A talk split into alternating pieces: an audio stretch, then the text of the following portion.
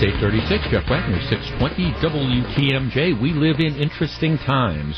We start off today's program like we start off every program. Three big things. The big story today, dominating the conversation, is the response of the president to what happened in Charlottesville, Virginia over the weekend. Let me give you some background on this. Charlottesville, Virginia is the home of the University of Virginia. It is a wonderful, small, predominantly liberal leaning town in Virginia. It has been the target over a course of the last several months of the, whole Confederate monument controversy. And, and this, this is played out in, in other communities, but um, Charlottesville, uh, again, Virginia, was the home of the Confederacy during the Civil War. And like many towns in the South, they have statues that commemorate people who fought for the Confederacy. In Charlottesville, there is a, statue of Robert E. Lee, which has created all sorts of controversy. That statue has been targeted by activist groups who want to see it taken down. Some from Charlotte, but also others from around the South and around the country. In response, and it's interesting. I've been reading some of the the leading up to this. I've been reading some of the stuff in Charlottesville, and my sense is that the, the, average person in Charlottesville doesn't have a problem with this statue. But but regardless, this statue has become sort of a cause celeb, not just in that community, but across Virginia, across the South, and to an extent across the country. All right, it has attracted, in response to the people who want to have this taken down, what has happened is this has become sort of ground zero for the the the wacko the whack jobs on the right, the, the KKK, the white supremacists, etc., who want to see taking down this statue as you know giving in to all right the, the people who the, the, Black Lives Matter movement or, or whatever, and they're trying to portray this as a, a battle to try to keep our our traditions. So they've centered on this as well. So what you've had happening, as you've had in other communities where you've had similar sorts of things, you have activists who have been pouring in from out of town, out of state, to try to advance their particular causes. So on Saturday, you have a, rally being staged by the white supremacists slash KKK types in an effort to try to say, okay, don't take down this particular statue. Not surprisingly, you have a number of groups ranging from clergymen, um, sincere civil rights protesters, and, let us be honest, also people who are looking for trouble coming to counter protest the, the alt right movement. So this was a powder keg to begin with. Predictably, what happens is all during the morning, fights start breaking out between the groups. I mean, you have, and, and, and I, I don't know what wasn't there a lot of the protesters, particularly the protesters who came to protest the KKK, peaceful clergy folks, things like that, other people who were looking for trouble. And so all during the morning you have fights that are breaking out between the various groups. The police response has been criticized as being insufficient to, to keep these groups separated and stop the fights. I really don't have a position on that one way or the other. The governor of Virginia says there wasn't a problem. They, they thought the police did a good job. But you have a very, very volatile situation. And then, of course, everybody is familiar with the story. All of a sudden, a, a, a vehicle, a Dodge Challenger, essentially plows into a group of the people who are there to protest the KKK white supremacists who are there to stage their own protest. And as a result of this, one woman is killed, 19 other people are injured. And that's, that's the news story that's breaking. In the immediate aftermath of this incident, President Trump, he, he's at a bill signing thing, this is on Saturday, and he issues a statement which is kind of off the cuff. Now, at the time the president made his statement, they didn't know the background. They didn't know who it was that was driving the car. So that that's the statement comes out before we start learning more information, whether that makes any difference or or not. So he, he's at this, this bill signing, and you know what he says is that you know he's talking about the violence that had been going on, and he says that he condemns, in the strongest possible terms, this egregious display of hatred, bigotry, and violence on many sides, on many sides. He says it's been going on for a long time in our country, not Donald Trump, not Barack Obama. It's been going on for a, a long time. So, so that's what he says. And the immediate response of pretty much the mainstream media and certainly everybody on the left and some Republicans is to say, you know, what, what are you what are you talking about? You know, wh- why aren't you condemning why aren't you condemning, you know, the, the KKK and the white supremacists? What do you do you mean you're condemning in the strongest possible terms this egregious display of hatred, bigotry, and violence? Why aren't you calling out the white supremacists specifically? Now, at the time the president says this, again, they didn't know who it was that drove into this crowd. As it turns out, it's this 20 year old kid who drove um, from Ohio to to this to, to Virginia. Um, the, story is apparently the the guy who is the suspect in this idolized Adolf Hitler um, been treated for various types of mental illness and has been identified as a problem. The kid has been a self-proclaimed like neo-Nazi for years and years and years. So it, it's very clear that the guy that appears to be responsible for this, and I know we're supposed to say alleged, but the guy who appears to be responsible for this, you know, was in fact one of these white supremacists or neo-Nazis or, or whatever. So that comes out after Trump makes his initial statements. Trump is now being roundly criticized for not being harder on calling out the white supremacists at the beginning. The people in the White House are saying, well, wait a second. I mean, he, he condemned, you know, the hate on, on all sides, hatred, bigotry, and violence. Um, he was waiting for more facts to come in. Clearly, this is the follow up. Clearly, he, he, you know, denounces any sort of racial violence and all these different types of things. The White House on Sunday says the president said very strongly in a statement yesterday that he condemns all forms of violence, bigotry, and hatred. And of course, that includes white supremacists, KKK, neo-Nazi, and all extremist groups. He called for national unity and bringing all Americans together. All right. 414-799-1620. That is the Accunet Mortgage talk and text line. Was the president's initial response given based on what information was available at the time, was that essentially, was it soft on the white supremacists? Was it soft on the KKK? Or is this a situation where, as has been happening a lot lately, you have members of the mainstream media or people who just don't like the president who are looking for excuses and reasons to denounce him? 414-799-1620. That's the Accunet Mortgage Talk and Text line. We discuss next. I'll tell you where I come down on this as well. If you're on the line, please hold on. It's big thing number one. It's 844. This is Jeff Wagner, News Radio 620 WTMJ.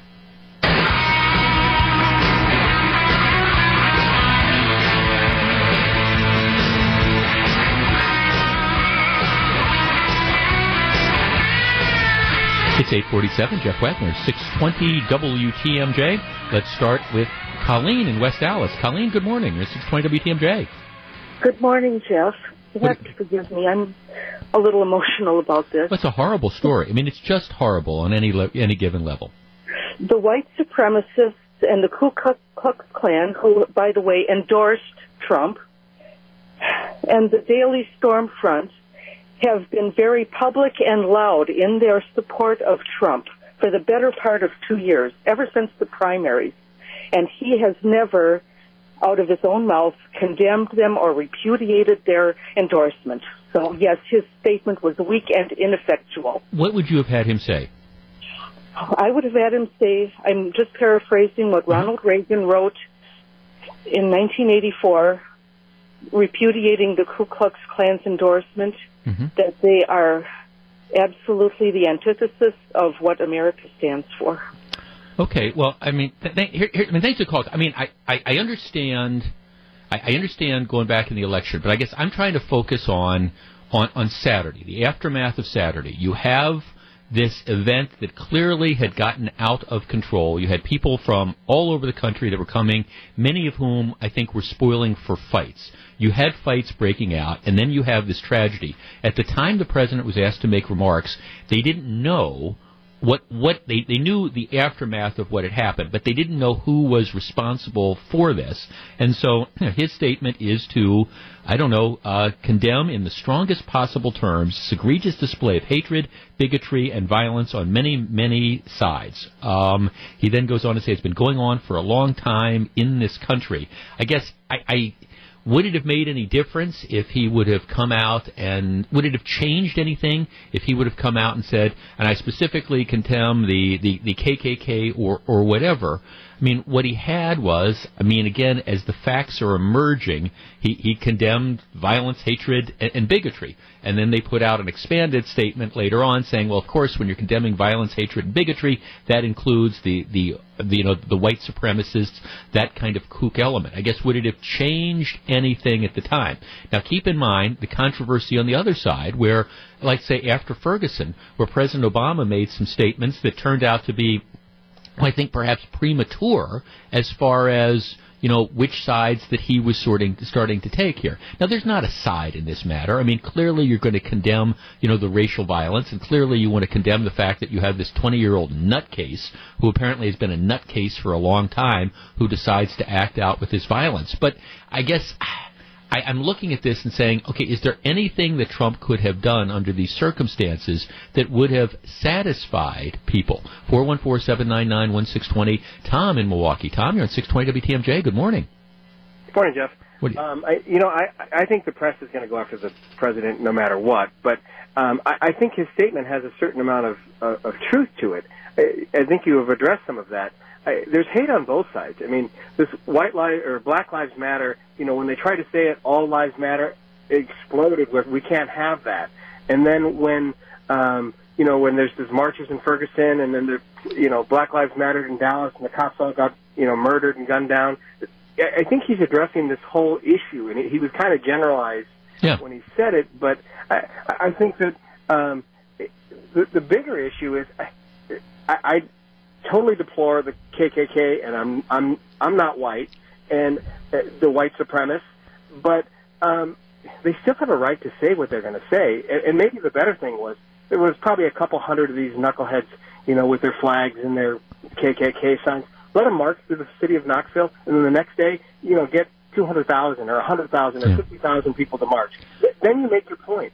But, well, well it, right. It, I, thanks for calling. I mean, it, it, was look. It was a very, very volatile situation, and the truth is, um, you, you do the response to this. Again, you had people coming in from all over the country, many of whom were there sincerely to offer the counter protests and clergy members and things like that. And, and the truth is, you had other people that were looking for a fight. Now, I am in no way, shape, or form endorsing this neo-Nazi or whatever, you know, driving a car into people. But but there there was at, at least there was a volatile situation on all sides, and I think that's what the president was trying to address, particularly because his remarks are made before you know who it was that was driving that Dodge Challenger or, or whatever. And I guess, all right, could, could he have been stronger, perhaps, in denouncing the white supremacists, the KKK? Well, well, yeah, I guess. But I, I sit here honestly. When I was looking at this controversy, it almost seemed to me that there were some people who were more upset with the fact that the president didn't specifically say KKK in his initial remarks,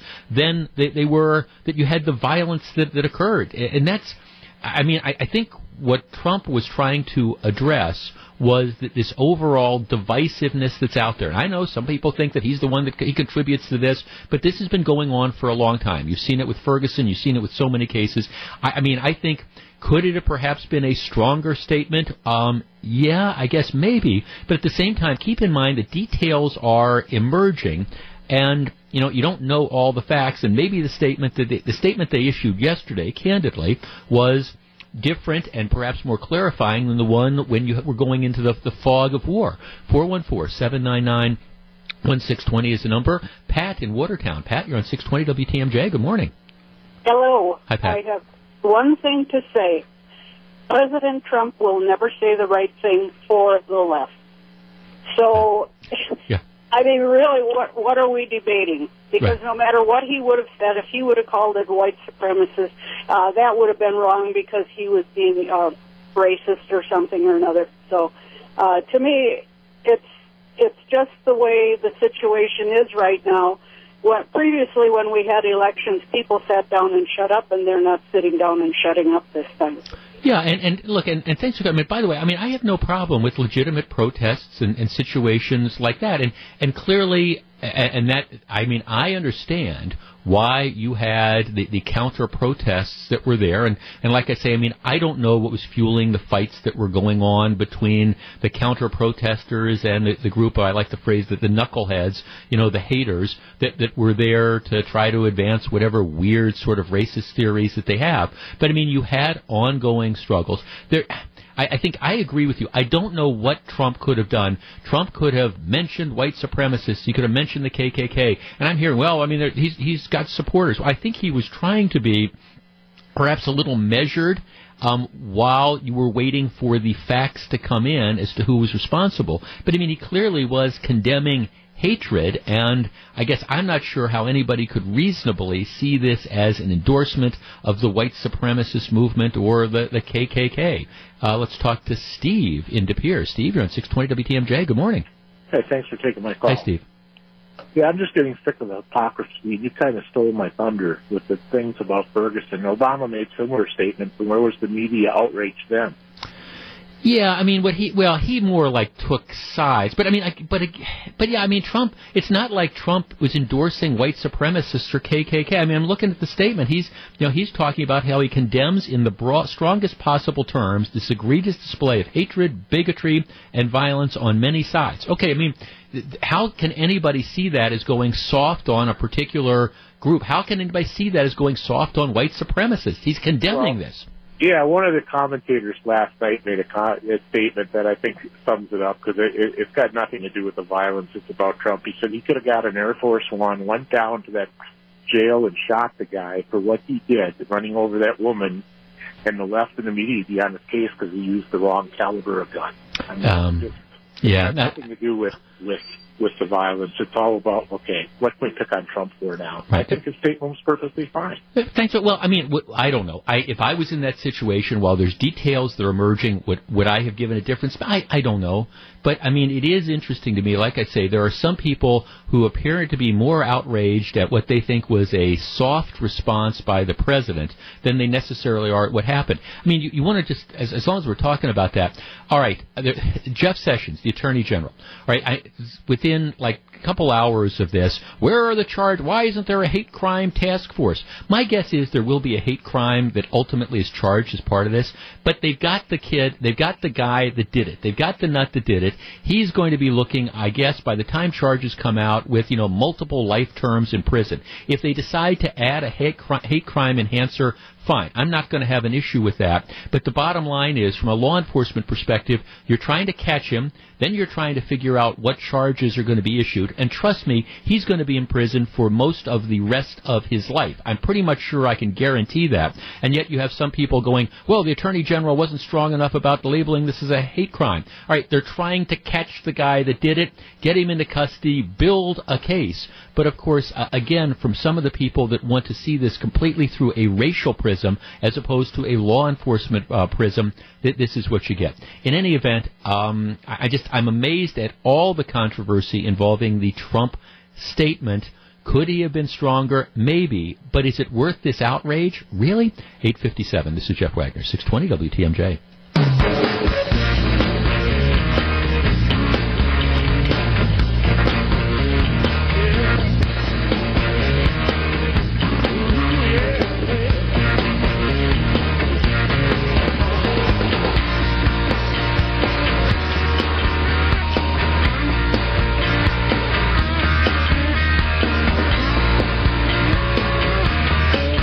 908, Jeff Wagner, 620 WTMJ. We're wrapping up our conversation of big thing number one, the controversy involving the horrible, the horrific events in Charlottesville, Virginia over the weekend, the fights between the protesters and the KKK and white supremacists, and of course the controversy over President Trump's remarks. Jennifer, who is calling us from Charlottesville, Virginia. Virginia, uh, Jessica, Jennifer, good morning. Hi, Jeff. How are you? Very well, thank you. You are a transplanted Milwaukeean, huh?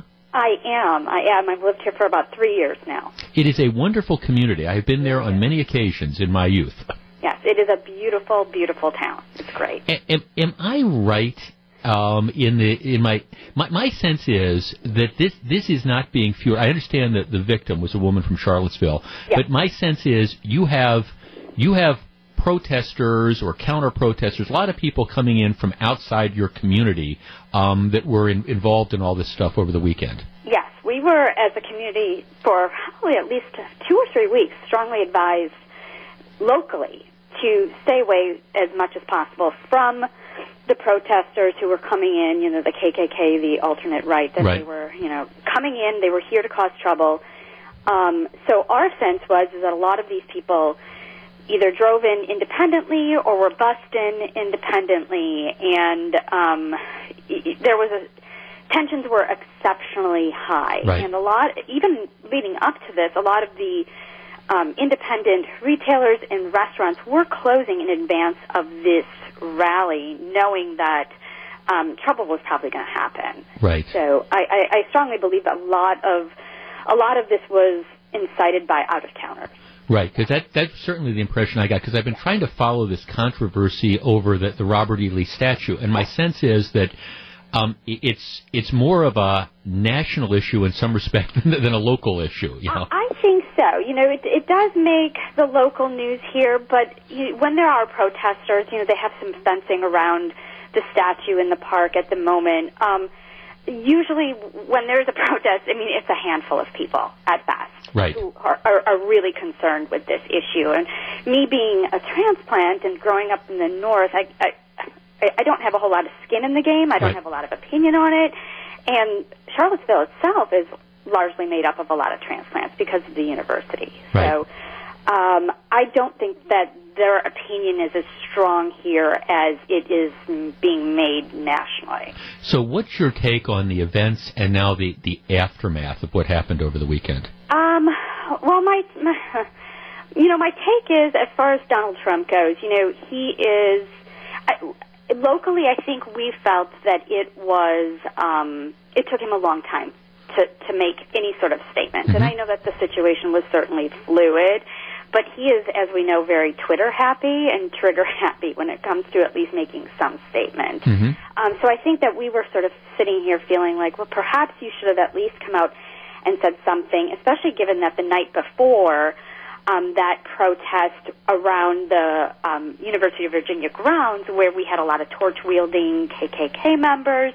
They were surrounding the, the the the statue of Thomas Jefferson. A lot of right. the students, some of the students were out there protecting the statue, making sure that nothing had happened to it. Um, I felt like you know he should have been a little bit more, more prepared for that. And we are only two hours south of D.C., so right. we're we're we're we're pretty much a hometown for him.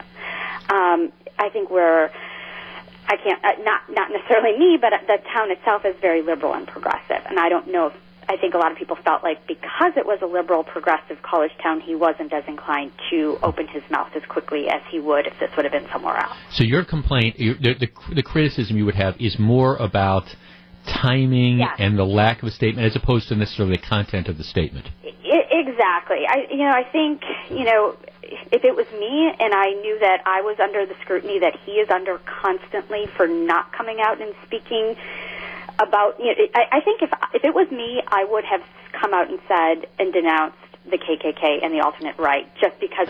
Right, pre- even preempt, even preemptively, even before yeah. this incident happened. Just it, yeah. exactly because he knows that he's under a microscope. He knows he's going to be scrutinized. He knows everyone's going to wordsmith him. So he should have come out right away and just nipped that in the bud. That's what I would have done. Um, so I think that that's also part of the problem. But you know, I think anything he says is going to be scrutinized. Right. What What's the mood like in Charlottesville yesterday and today? Um, yesterday, I think there was certainly a lot of um, caution. Still, I know that um, one of the the organizers of the rally was out there speaking yesterday, and there was um, a little bit of a kerfluffle with that. Um, I think today everyone is going back to work, and you know, thankfully there was probably not a lot of damage. Unfortunately, obviously, we know that people lost their lives. That was right. horrible. Um, but as far as you know, per property damage, I think there was it was minor. Um, so there's not a lot of you know, there's just a lot of recovery. This is not a town where things like this really happen.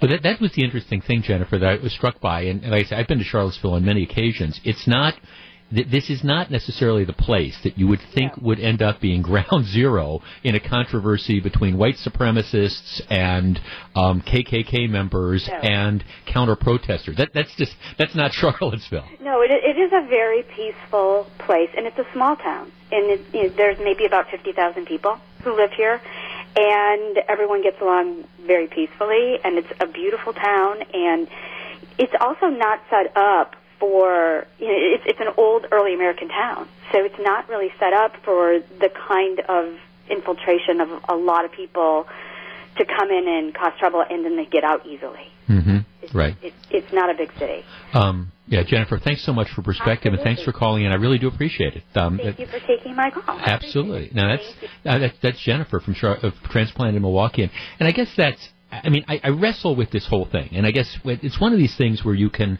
always Monday morning quarterback the, the, the situation. I, I do think, and people say, "Oh, you're apologizing for Donald Trump." If you're a regular listener to this program, I'm not a Trump apologist. I, I get it from both sides. It's like, well, when I when I criticize the president for the different things he does, does that I think deserve to be criticized, oh, go work for MSNBC. You're one of these liberals. And then when I try to say, well, I, I think we're overreacting uh, to this thing or that thing, it's, oh, I can't stand. You. How can you be such a Trump apologist? And bottom line is, I, I try to call stuff as I see it. In this particular situation, I, I don't. I, I mean, people should be outraged over the hate groups. That that's where the outrage should be directed. But I think some people are just you, you want to obsess. Okay, we're going to turn this into a, a Trump thing. And Jennifer makes an interesting point. Maybe in anticipation of this, since there was a build up, you know, maybe it would it have helped? Would it have been, you know, would we have would it have a calming effect if the president had come out and said something preemptively? Okay, you know, maybe, you know, should he have come out in the immediate aftermath? all, all right, w- would that have been would that have been necessarily wrong? No, but at the same time, I, I think that at the time the initial statements were coming out, it was the fog of war, and you're trying to make sure what's going on. And I think he probably did take some lessons from Barack Obama and Barack Obama's comments on Ferguson, which turned out to, in my opinion, be inflammatory and in some cases ill considered. So I, I think the president was trying to be measured, and I understand there's not often that you hear the pres- this president being measured. Um, and but he would have been criticized regardless. I think moving forward, rather than obsessing with when is there going to be the hate crime charge that comes out, I mean, moving forward, I, I think, you know, you have to look back and say, are there things that authorities could have done to have minimized the chance of violence? And then, again, recognize that you've got this white supremacist 20 year old nutcase who at the end of the day is the one that's ultimately responsible for this horrible situation. And maybe that's what we need to be concentrating on instead of worrying about did the president, in making remarks, you know, condemning, you know, hatred and bigotry, was it strong enough? It's 917. Big thing number two is coming up. This is Jeff Wagner, 620 WTMJ.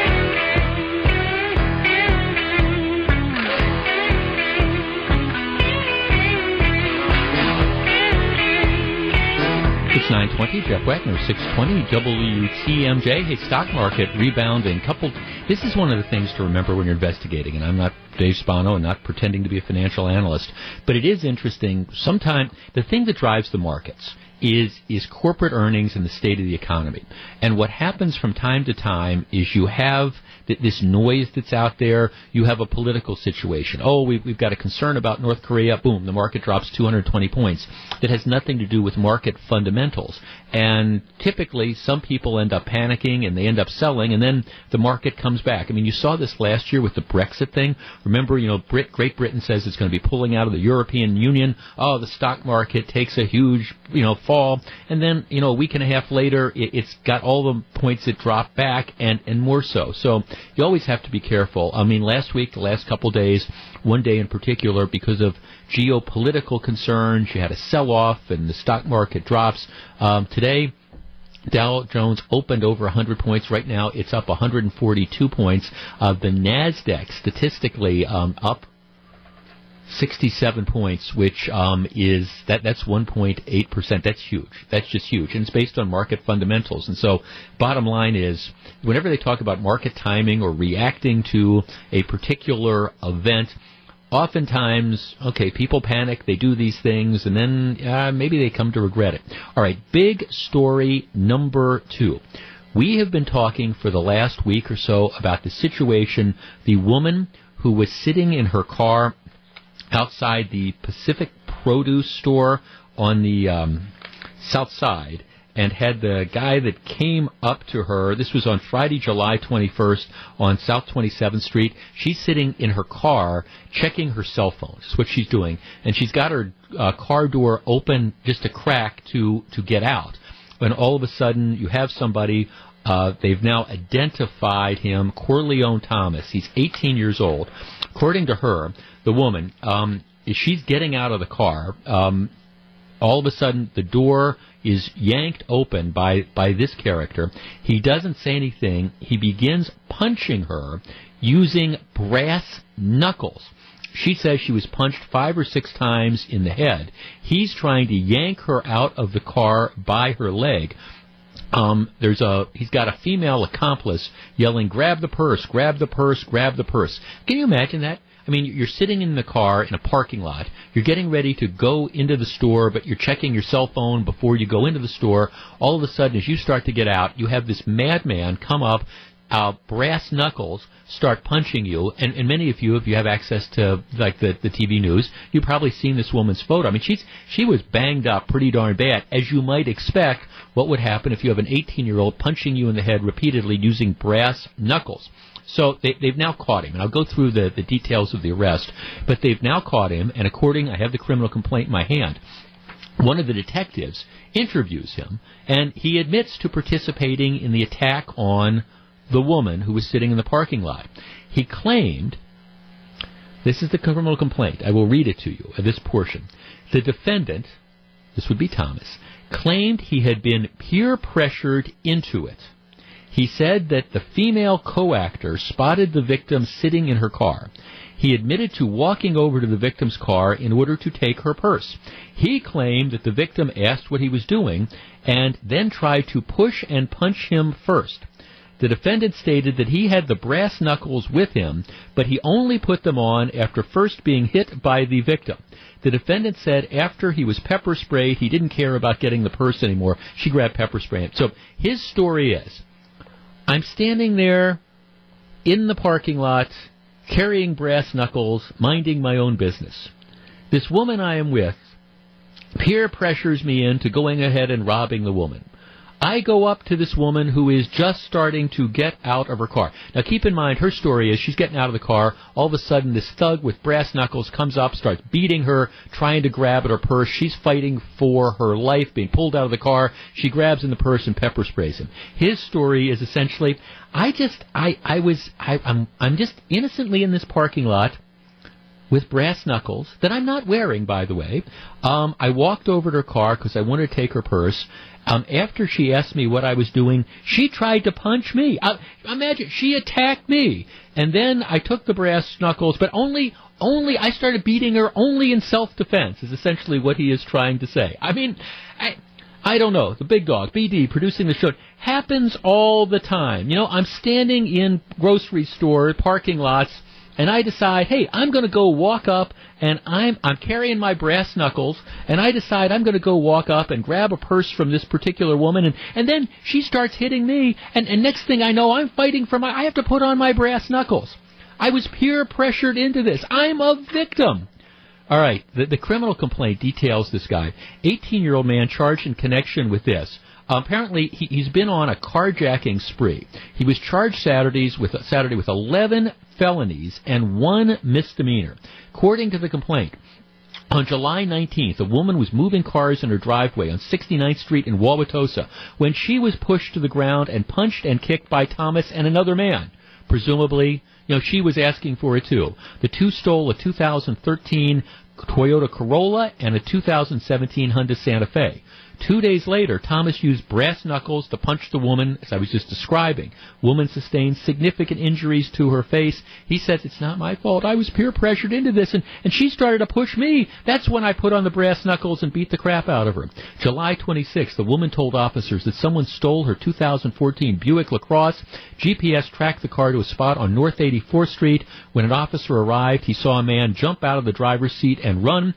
Police found a fingerprint of Thomas in the car. They found his fingerprints in another stolen vehicle two days later. August 1st, Thomas helped two other men steal a 2016 Honda Accord from a guy at a gas station. August 8th, law enforcement found him driving the same Honda Accord on South Kinnickinnick. Squad cars pursued him for 24 minutes and 21 miles on residential streets in Milwaukee and Glendale. He drove up to 105 miles an hour, drove on the wrong side of the road, drove into oncoming traffic. He eventually stopped and ran before being taken into custody. 414-799-1620. He is 18 years old. I do not know what, if any, juvenile record he has, but my guess is it is extensive. If and when he is convicted for this string of crimes, I think that there is one word and one word alone that describes what needs to happen to this guy. That word is warehouse. Look, I you have a violent, dangerous thug. I don't care if he's 18 or 28 or 38 or 48. This idea that I'm peer pressured into beating this woman with a with, with brass knuckles. Here you have a violent criminal who was on a rampage. He needs to be taken off the street, and people who are doing things like this need to be taken off the street. 414-799-1620. That's the Accunet Mortgage Talk and Text line.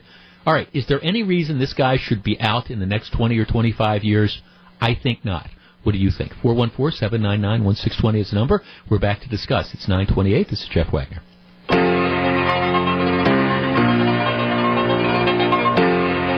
It's 9:30. Jeff Wagner, 620 WTMJ. All right, the, the streets are now at least temporarily safer because authorities have caught this one-man crime wave, whose explanation for beating a woman with brass knuckles is that well, she she resisted when I tried to steal her purse, and I was peer pressured into it.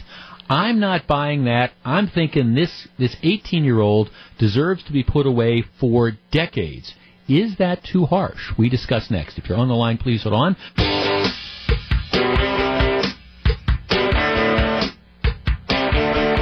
It's 9:35. Jeff Wagner, 620 WTMJ. Before I take calls on this, let me tell you one other thing. I don't know if this 18-year-old punk has a juvenile record. I am willing to. He's 18. My guess, and it's just a guess, maybe I will be proven wrong, my guess is he has a juvenile record as long as my producer BD's arm. And he's a tall guy, so it's a long arm. All right, and here's why I say that, because I don't think you just wake up one day, hey, I'm 18 years old, I'm going to go on a carjacking spree. I'm going to stick, uh, I'm going to beat women with, um, with brass knuckles. I'm going to steal cars. I'm going to lead cops on a high speed chase. My guess is that there is an extensive juvenile record. Now, I could be wrong. I don't know. But the reason I don't know is because in Wisconsin, juvenile records are not made public. Here's what I think the law should be. If someone, if someone is charged with committing a felony when they are an adult, I think all bets are off. I get the now part of the problem is the juvenile justice system is a joke. And one of the reasons it's a joke is judges aren't held accountable because what they do is essentially in secret. Now they do stuff in open court, but the records of these people they're they're they're sealed. They're not available to the general public as a general rule. So you don't know how cases are disposed of as a general rule. What I think should happen is it, it's and I, the argument is, well, we don't want people to know what they did when they were 16. We want to protect them. As far as I am concerned, when they turn 18, if they commit adult crimes, I think all bets should be off. I think their juvenile record should then be a matter of public interest because you get to see, all right, what is what was done with this criminal? Was this somebody who did in fact wake up one morning after their 18th birthday and decide to go on a car jacking spree, um, or is it somebody that has been through the revolving door system of the juvenile justice system, particularly in Milwaukee County, over and over again? We don't know for sure right now because the juvenile records aren't public public. Regardless, this conduct, I say you warehouse this guy if he's convicted. Alan in Hustisford. Alan, you're on 620 WTMJ. Good morning. Yes, good morning. I agree. I think this creep should be put away for good. He's shown a propensity to be violent, and any chance at rehabilitation, I think, is already out well out the window, and he should be put away for a long time. Yeah, and, and if he comes out and, and he, he's able to figure out a way to rehabilitate himself, fine. I, I mean, I hope it all works out that way. But you got to protect people. I mean, th- this idea that okay, you you take put on brass knuckles and start beating the you know what out of a thirty some year old woman who's in a parking lot of a grocery store. I mean, we need to be protected from people like this character who was doing that. I agree. He should be dealt with severely, and the public should be protected from people like him and others like him. Right, exactly. Right. I, no excuses. Thanks for the call. No excuses, no exceptions. Don't pass go. Don't collect two hundred dollars and go to prison. And I'll tell you something else. If that means that we've got to build more prisons and hire more prison guards to keep us safe from the Corleone Thomases of the world, then let's do it. Let's do it. Um, Justin text. If the law permits, I think this thug should be sentenced to consecutive terms for each offense. If not, then we need a change in the law to protect the public from this habitual violent criminals like him. He obviously has no moral conscience or remorse. Jeff and Fox Point text. So, does that mean she just waited for him? I mean, the whole this whole story about how well I was peer pressured into stealing her purse, and and then then she she started hitting me when I tried to steal the purse, and so that that's her story. That's when I that's his story. That's when I put on the brass knuckles and started beating her. Now, her the the victim, and in this particular case, if I've got to decide who am I going to believe, the violent thug or the woman who was sitting in her car who had the hell beat out of her, whose story am I going to believe? His that, well, I just went up to steal her purse, and I was peer pressured into that, and she started fighting back, so I, I had to put on those brass knuckles and, and, and punch her to fend her off. Or the victim who says, I'm sitting there minding my own business, I'm checking my cell phone, I get out of the car to go to the store, and all of a sudden this guy is on me swinging with brass knuckles. Hmm, which story makes the most sense? Excuse me, I think I go with beaten up victim, not dangerous thug who probably shouldn't have been out on the streets. Anyways, Jeff and Fox Point text. So, does that mean she just waited for him when he said, Hold on, let me put on my brass knuckles? I might be laughing if the woman had been unharmed. Yeah, that's the best story that's the best story that he's got and the best defense that he's got. Look, this is the, the frustration that's going on. There are people like this Corleone Thomas out on the streets who have no regard for life, who have the impulse control of fruit flies and who pose dangers to all of us. And like I say, I think one of the interesting things is I would be fascinated to know if he has a juvenile record. I think the public has a right to know juvenile records of people who, you know, commit crimes um, because then we get a chance to see what's going on in the juvenile court system and, and how has it not worked. Now again, maybe he has no juvenile record at all, but I wouldn't bet on that. Jim in Mukwonago. Jim, you're on 620 WTMJ. Good morning. Hi, Jeff. Thanks for taking my call. Yes, sir. Um, you know how they say choose your words carefully and make sure they're sweet because you might have to eat them? Okay. Uh, maybe the judge, when sentencing, should say, "I'm under peer pressure to sentence you to the full 108 years." Yeah, e- exactly. Yes, you you say you were peer pressured to attack this woman and and presumably to go on this carjacking spree. Sorry, Mr. Thomas, but right, I'm under peer pressure to protect society, and we'll see you in a hundred years or so. Huh? I, no, I, Jim, I, I like it. I, I like it. I might be inclined to use it if I were a judge, which is probably one of the reasons. Oh, he would be too tough on criminals. Can you believe it? He he's he's actually going to side with the victim. He's going to warehouse. He, this is this poor 18 year old. I mean, I'm sure he had a tough upbringing, and and and yeah, I mean, he he didn't shoot her. He just beat the heck out of her with brass knuckles. And and that that evil judge, he's he's gonna he's gonna send this guy to prison for decades. You're damn right. I'm to send this guy to prison for decades because that could have been you. That could have been your spouse. It could have been me. It could have been anybody. And it's about time we start having, expecting the police and the court system to protect us from the alleged carjackers and attackers like Corleone Thomas, age 18. All right, coming up next, big thing number three. Well, he's making about $11 million a year, but this country is just so awful he can't stand up during the national anthem. We'll discuss next. Stick around. 943, Jeff Wagner, 620 WTMJ.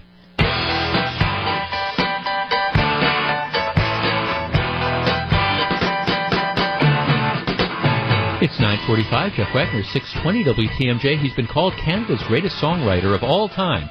Actually, Jimmy Buffett I'm a big Jimmy Buffett guy. He describes Gordon Lightfoot as being his inspiration, um, and he's provided some of the most iconic songs since the 1960s. Now, Gordon Lightfoot is coming to Milwaukee, and we're sending you.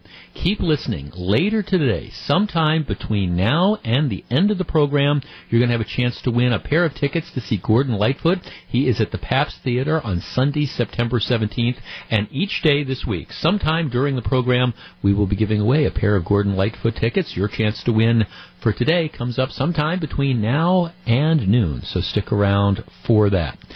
All right. Uh, another year, NFL, of course, the f- first round of preseason games was yesterday.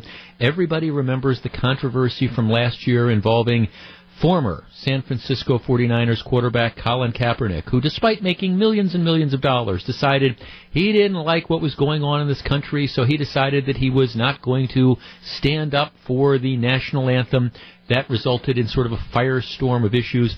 Um, interestingly, Kaepernick and Kaepernick the 49ers his contract expired the 49ers didn't resign him he he remains unsigned and this is a controversy particularly in the liberal sports media, because a number of owners recognize that that Kaepernick, um, his ability to play, I don't know, but they recognize that he is very, very, he is a hot potato when it comes to the, the fan base. Matter of fact, they were thinking of signing him in Baltimore, and the owner of the Baltimore Ravens, he, he said publicly, he said, you know, we, we have to really think about this because we want to figure out how we want to see how the fans are going to react to this. And of course, that brought a lot of the sports folks out. Oh, this is just terrible. He's being discriminated against. Well, no. I mean, football is a business, and obviously, um, the Baltimore Ravens recognize that Colin Kaepernick, who brought this all on himself by his protest, he has the right to do it, but there are consequences to it. So he remains unsigned.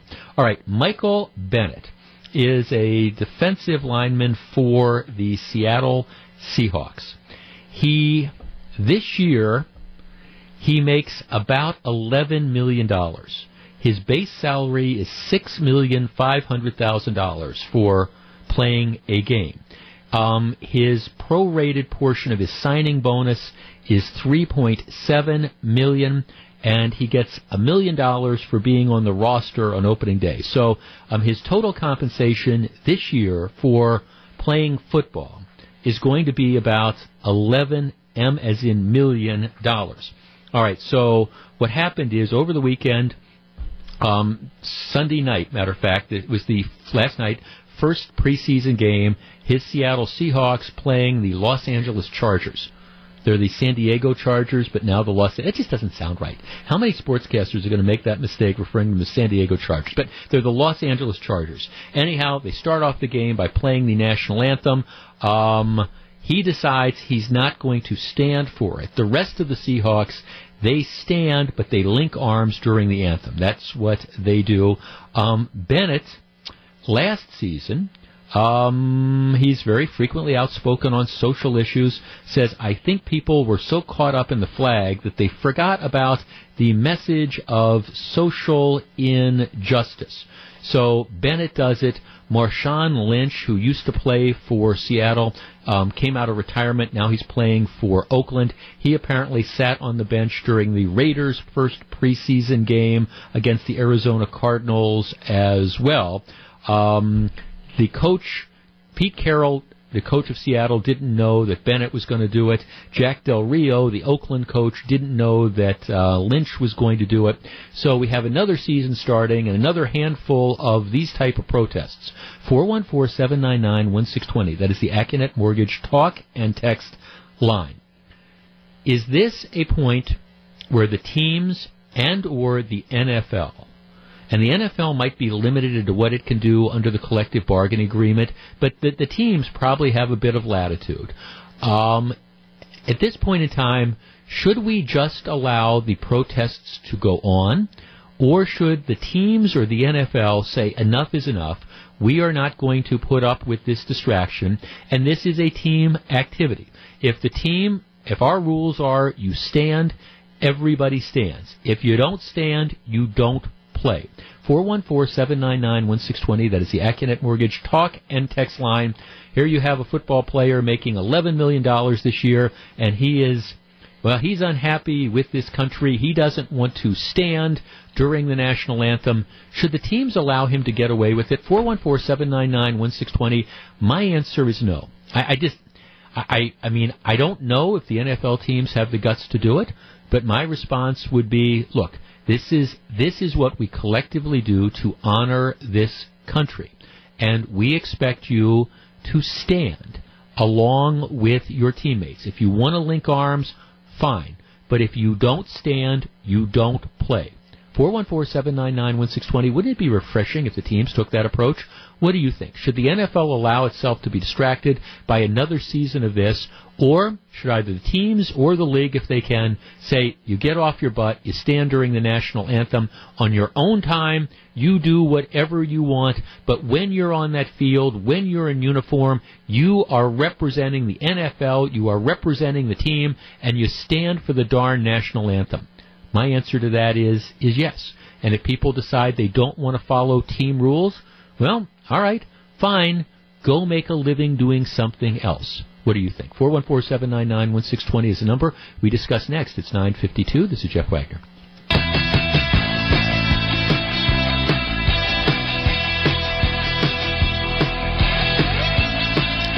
It's 954. Jeff Wagner, 620 WTMJ. As the world focuses on North Korea's missile system, one expert says there's another threat from North Korea that might be even greater. John McClure explores at 320 on Wisconsin's Afternoon News. Uh, Tom in Milwaukee. Tom, good morning. Hey, good morning. How you doing? Good. What do you, you think? You know, I, I feel that, you know, and the NFL, NBA, any of these sports, uh, uh, any of these sports teams, whatever, they should be able to look at their players and say, look, this is this is the image we present. This is what our league is about. You know, and while you are in our employee, that uh, you need to present that image. You need to further that right. image. And if and if honestly you're not willing to, hey, look, we got a bench full of rookies who are chomping at the bit to take your spot. Yeah, see, I, I agree. You're, yeah. you're, it's one thing if he wants to go and participate in protests when he's on his own dime, that's fine. But when you are representing the team, when you're in uniform, when you're st- when you're there before the game, you do what the team, what all the other team does, and if not, go find yourself another profession. I agree completely. Sure, yeah, and, and I have nothing nothing against what they're doing. They're free to express themselves, but I think in that situation, you know, they they need to they need to uphold that that league image. I, right, I, I agree. Thank, because I mean, this ends up becoming a distraction. Number one, and number two, I, I mean, really, here you're in a situation where you're making I, I don't. The guy makes eleven million dollars, and it's. Gee, I hate America. I, I, I'm just. I'm protesting all the social injustice. Okay, well, you know, wonderful. I mean, this is the same country that's allowing you to be essentially rich beyond the dreams of avarice for playing a game. Jill in New Berlin. Jill, you're on 620 WTMJ. Good morning. Hi. Hi, Jill. I'd like to say that I agree with you 100%. I think all professional sports should make this a rule. And I think it's a disgrace that these players are paid that kind of money and they are doing that. It just makes me sick. I was so happy when Colin Kaepernick, you know, wasn't getting picked up by anyone and because of him, what he was doing, it just, it's, hmm. it, I think it's terrible. Well, you know, Jill, and, some people just view this as this outrage. Oh, it is terrible. Colin Kaepernick's, you know, he, he's not able to get a job and he's a he's a hot potato. Well, he he is a hot potato. The NFL, at the end of the day, is a business, and right. I, I mean, maybe he can play quarterback, but it's more to it than that. And I think these teams are concerned. All right, what's going to happen if we bring this guy onto the team? And he, interestingly enough to me, Joe Colin Kaepernick now, now that he's looking for a job, he says he'll stand during the national anthem. So his his objection apparently that was fine when he was under contract and guaranteed money. Now that he's trying to get more money, well, maybe his principles will soften. Kind of interesting. Right, right, yeah. And I have to say personally, when I go to the Brewer game and we're out tailgating, I pack up and leave and say I'm going in because I I will not miss the national anthem. Oh yeah, at the it, beginning it, of the game. It's no, very important to me. It is. You know, it, interestingly, Jill, I, I I have um, okay. So when we were at State Fair last week, this is sort of interesting. State Fair opens at eight o'clock every day, and I I get I can get there before it, it opens because we're working there and all. But what they do is at eight o'clock, as the grounds open, they play the national anthem over the loudspeakers. It, it's really cool, and it was I was struck by the fact the other day as I was I was coming in right as this happened. I'd gotten out of my car and I was walking towards where our broadcast facility is, and they're playing the national anthem. And I'm actually walking, and I look around, and whether it was vendors or I, I don't know, people who were on the grounds at the time, everybody stopped Everybody was standing. There were people who had their hands over their heart. That was just the Wisconsin State Fair. And my guess is that there were none of those people there that were making $11 million this year playing a game. If the guy doesn't, if he wants to protest, if he thinks America is such a horrible place, and there's all this social injustice, okay, fine. Why don't you go be a social worker? Give up the gig.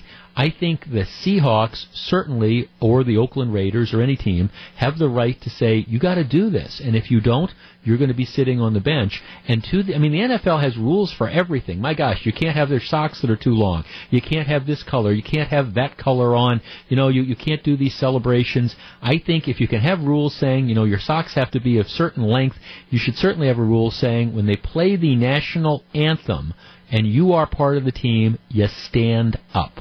All right, when we come back, the controversy over Mexico continues. Stick around, it's 959.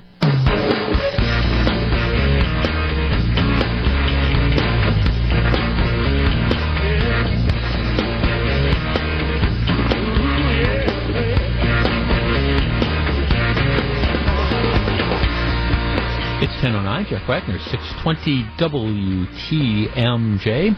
Um, it, it's interesting. We're back, of course, from the State Fair. Love being out at the State Fair. Let me give a public shout out to my producer, the Big Dog BD, who did an outstanding job. Um, back here at the studio, it's a lot of work.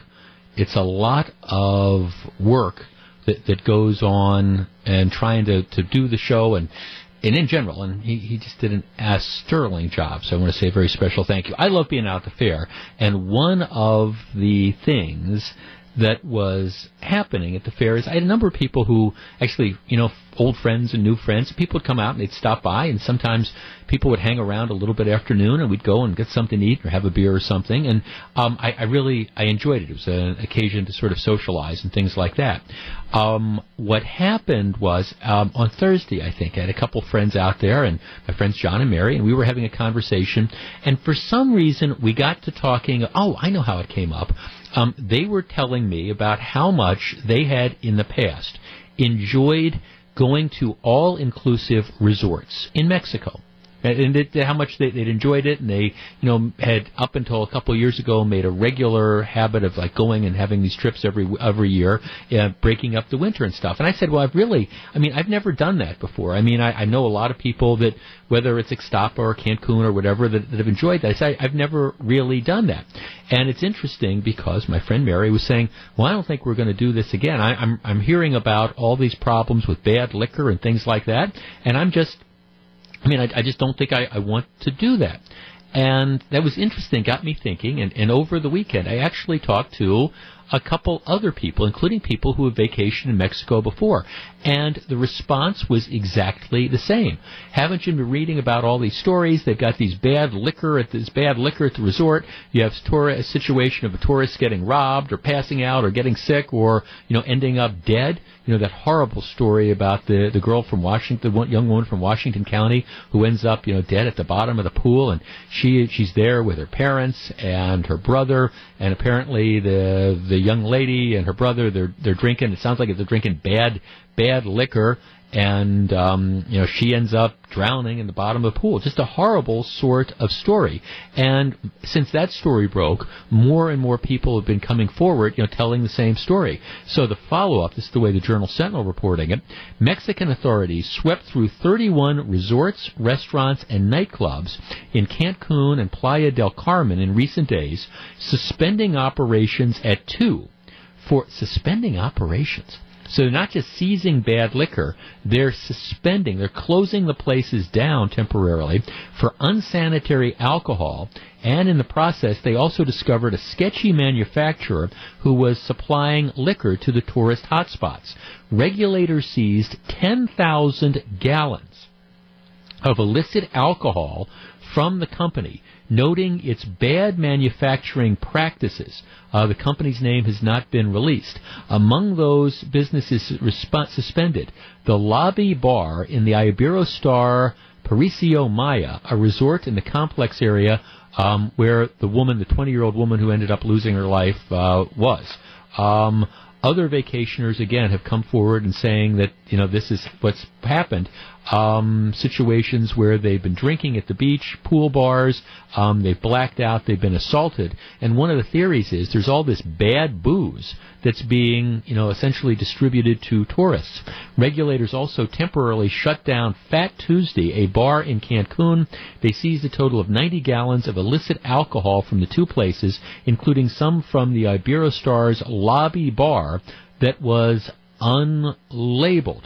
So the, the impression that you get is you've got some of these, I, I don't know, the, these illicit brewers making God knows what, who are then giving it, selling it, distributing it to these places who are using it to make drinks or whatever, and people are getting sick. Well, anyhow, what, what struck me is as I was talking to multiple folks over the weekend, the message I was getting was, we don't want any part of this. You know, we're we are not going back to Mexico, and you know we don't. You know, we would never let our kids go to Mexico, all because of this. This is obviously a huge issue for the resort industry in Mexico. If the word gets out that it is well, you don't know what you're getting, and it might be unsafe because you're going to get bum liquor when you go to these places. I don't know that there's anything that can kill a business faster than that. And yet, like I say, I talked to at least one, two, three, four couples over the course of the last couple days, and that was their message. All four of them said, we, we, you know, we used to go to Mexico. No way we're going there anymore. Okay, 414-799-1620. That is the Accunet Mortgage talk and text line. You can go anywhere you want in the world on vacation. And, and I know, at least I'm, I'm told, that people who go to some of these all-inclusive resorts down in Mexico have just an absolute blast. I think that these stories about bad liquor and people getting sick and assaulted and robbed, I think that at least in the short term and maybe the long term, this is going to kill the tourist business down there. All right, are you reluctant to go on a Mexican vacation because of these stories? 414-799-1620. That is the Accunet Mortgage talk and text line. And, and I have to tell you, um, I, I tend not to be an alarmist, but again, given the fact that you can go anywhere you want in the world on vacation, I mean, if this is a systematic problem, and it sure seems to be a systematic problem, um, I guess my response would be, okay, until they get a handle on this, why take a chance? 414-799-1620. Would this change your plans as to where you vacation? We discuss next. If you're on the line, please hold on. It's 1016. This is Jeff Wagner, 620 WTMJ.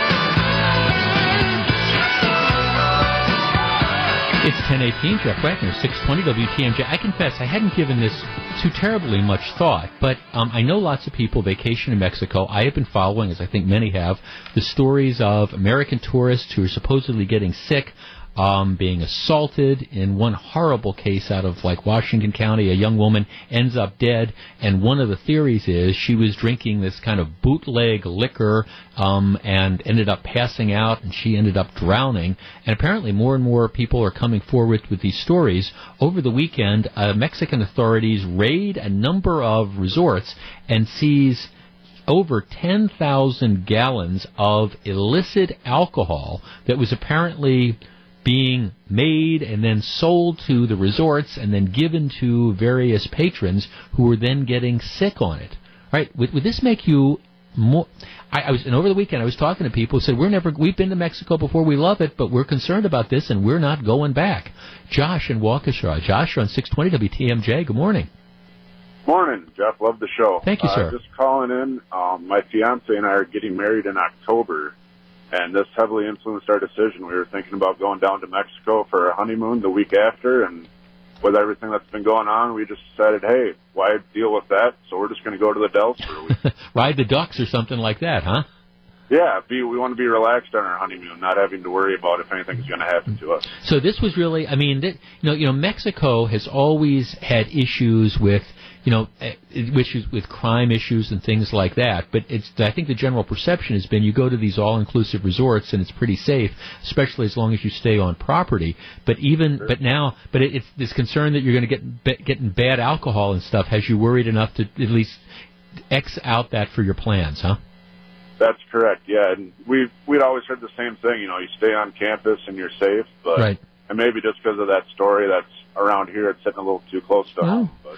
Well, there's all sorts of other people that are coming forward. No, I mean, th- thanks for calling. I mean, I, I mean, this is it is a big deal because and, and then you I mean and, I, and, and it's a two-edged sword for the authorities because on the one hand you you want to make sure if if you've got these resorts that are doing this type of stuff you want to make sure that the practice stops. You want people to be safe. But the flip side is if if you find out this is going on and apparently this is going on and this has been going on for a while it has the potential to kill the tourism industry. I, I will tell you um, this would give me pause as to whether I would go to one of these places or not. And I understand that, you know, on any given day you've got thousands, tens of thousands of tourists there, and it's not like everybody's getting sick. But at the same time, you have, you, do you want to be the person that, you know, orders a margarita or whatever, a pina colada, and you get, you know, you get bad liquor, and next thing you know, you're passed out, and who knows what's happened.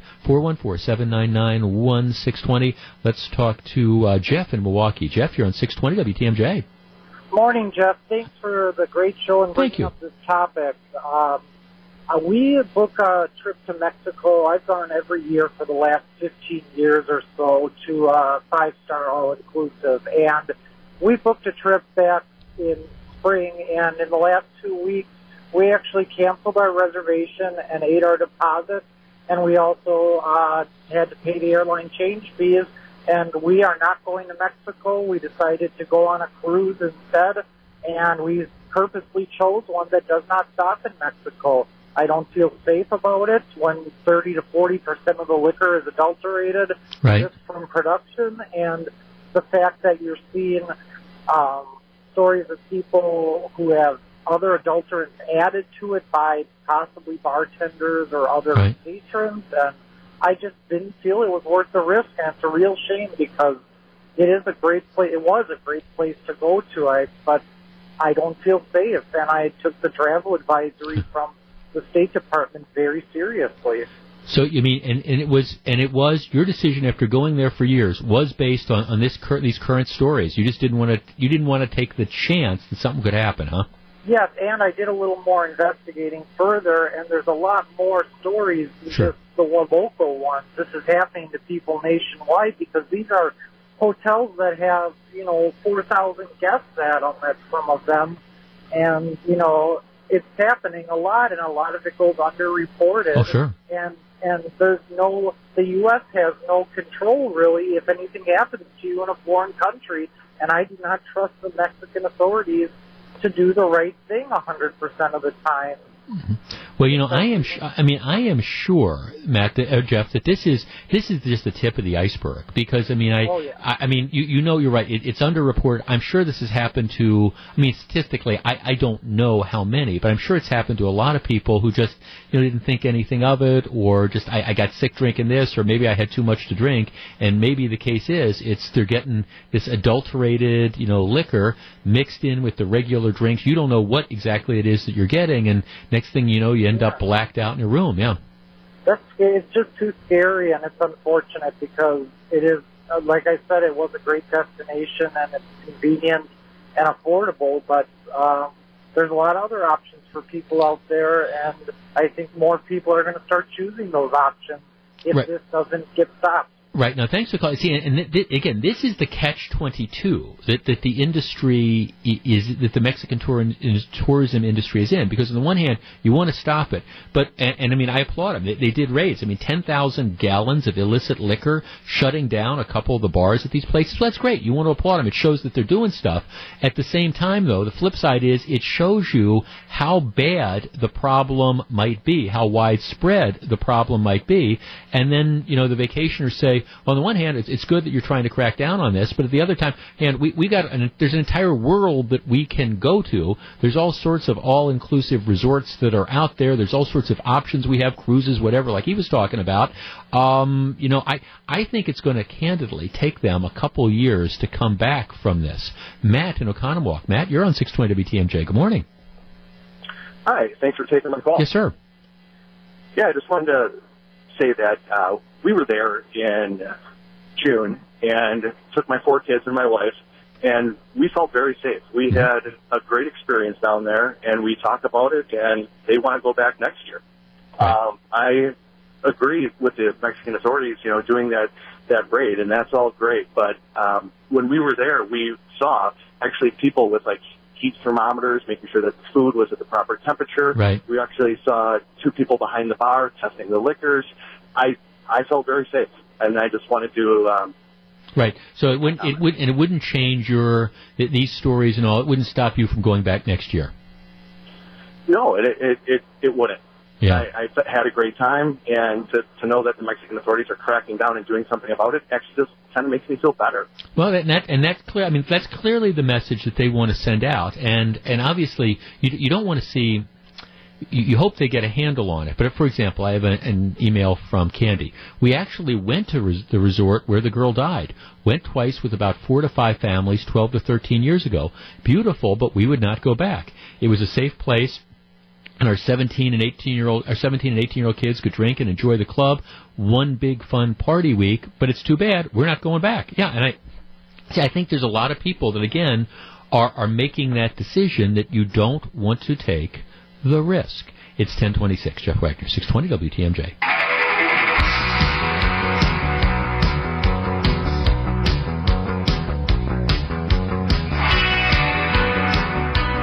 It's 1028, Jeff Wagner, 620 WTMJ. He has been called Canada's greatest songwriter of all time and has provided some of the most iconic songs since the 1960s. Now, Gordon Lightfoot is coming to Milwaukee. I was listening to an interview, I said this earlier, with Jimmy Buffett, and they were saying, okay, you know, who's one of your musical inspirations? He's, he's named Gordon Lightfoot. Um, anyhow, Gordon Lightfoot. Uh, the Wreck of the Edmund Fitzgerald, Sundown, you name it, got a lot of great hits. Gordon Lightfoot is coming to Milwaukee, and we are sending you, all right, right now, Caller number 14, 414-799-1620. Caller number 14 wins a pair of tickets to see Gordon Lightfoot. He is going to be performing at the Pabst Theater on Sunday, September 17th. Caller 14 gets to go courtesy of WTMJ and yours truly. Um, coming up in just a couple minutes, uh, interesting conversation about New Orleans. You might not be realizing, realize it, but New Orleans is flooded again, and a lot of people are saying, how many times can you rebuild? And a challenger to Governor Walker announces he's anti-Foxconn. Is this a winning strategy? We're going to talk about it all.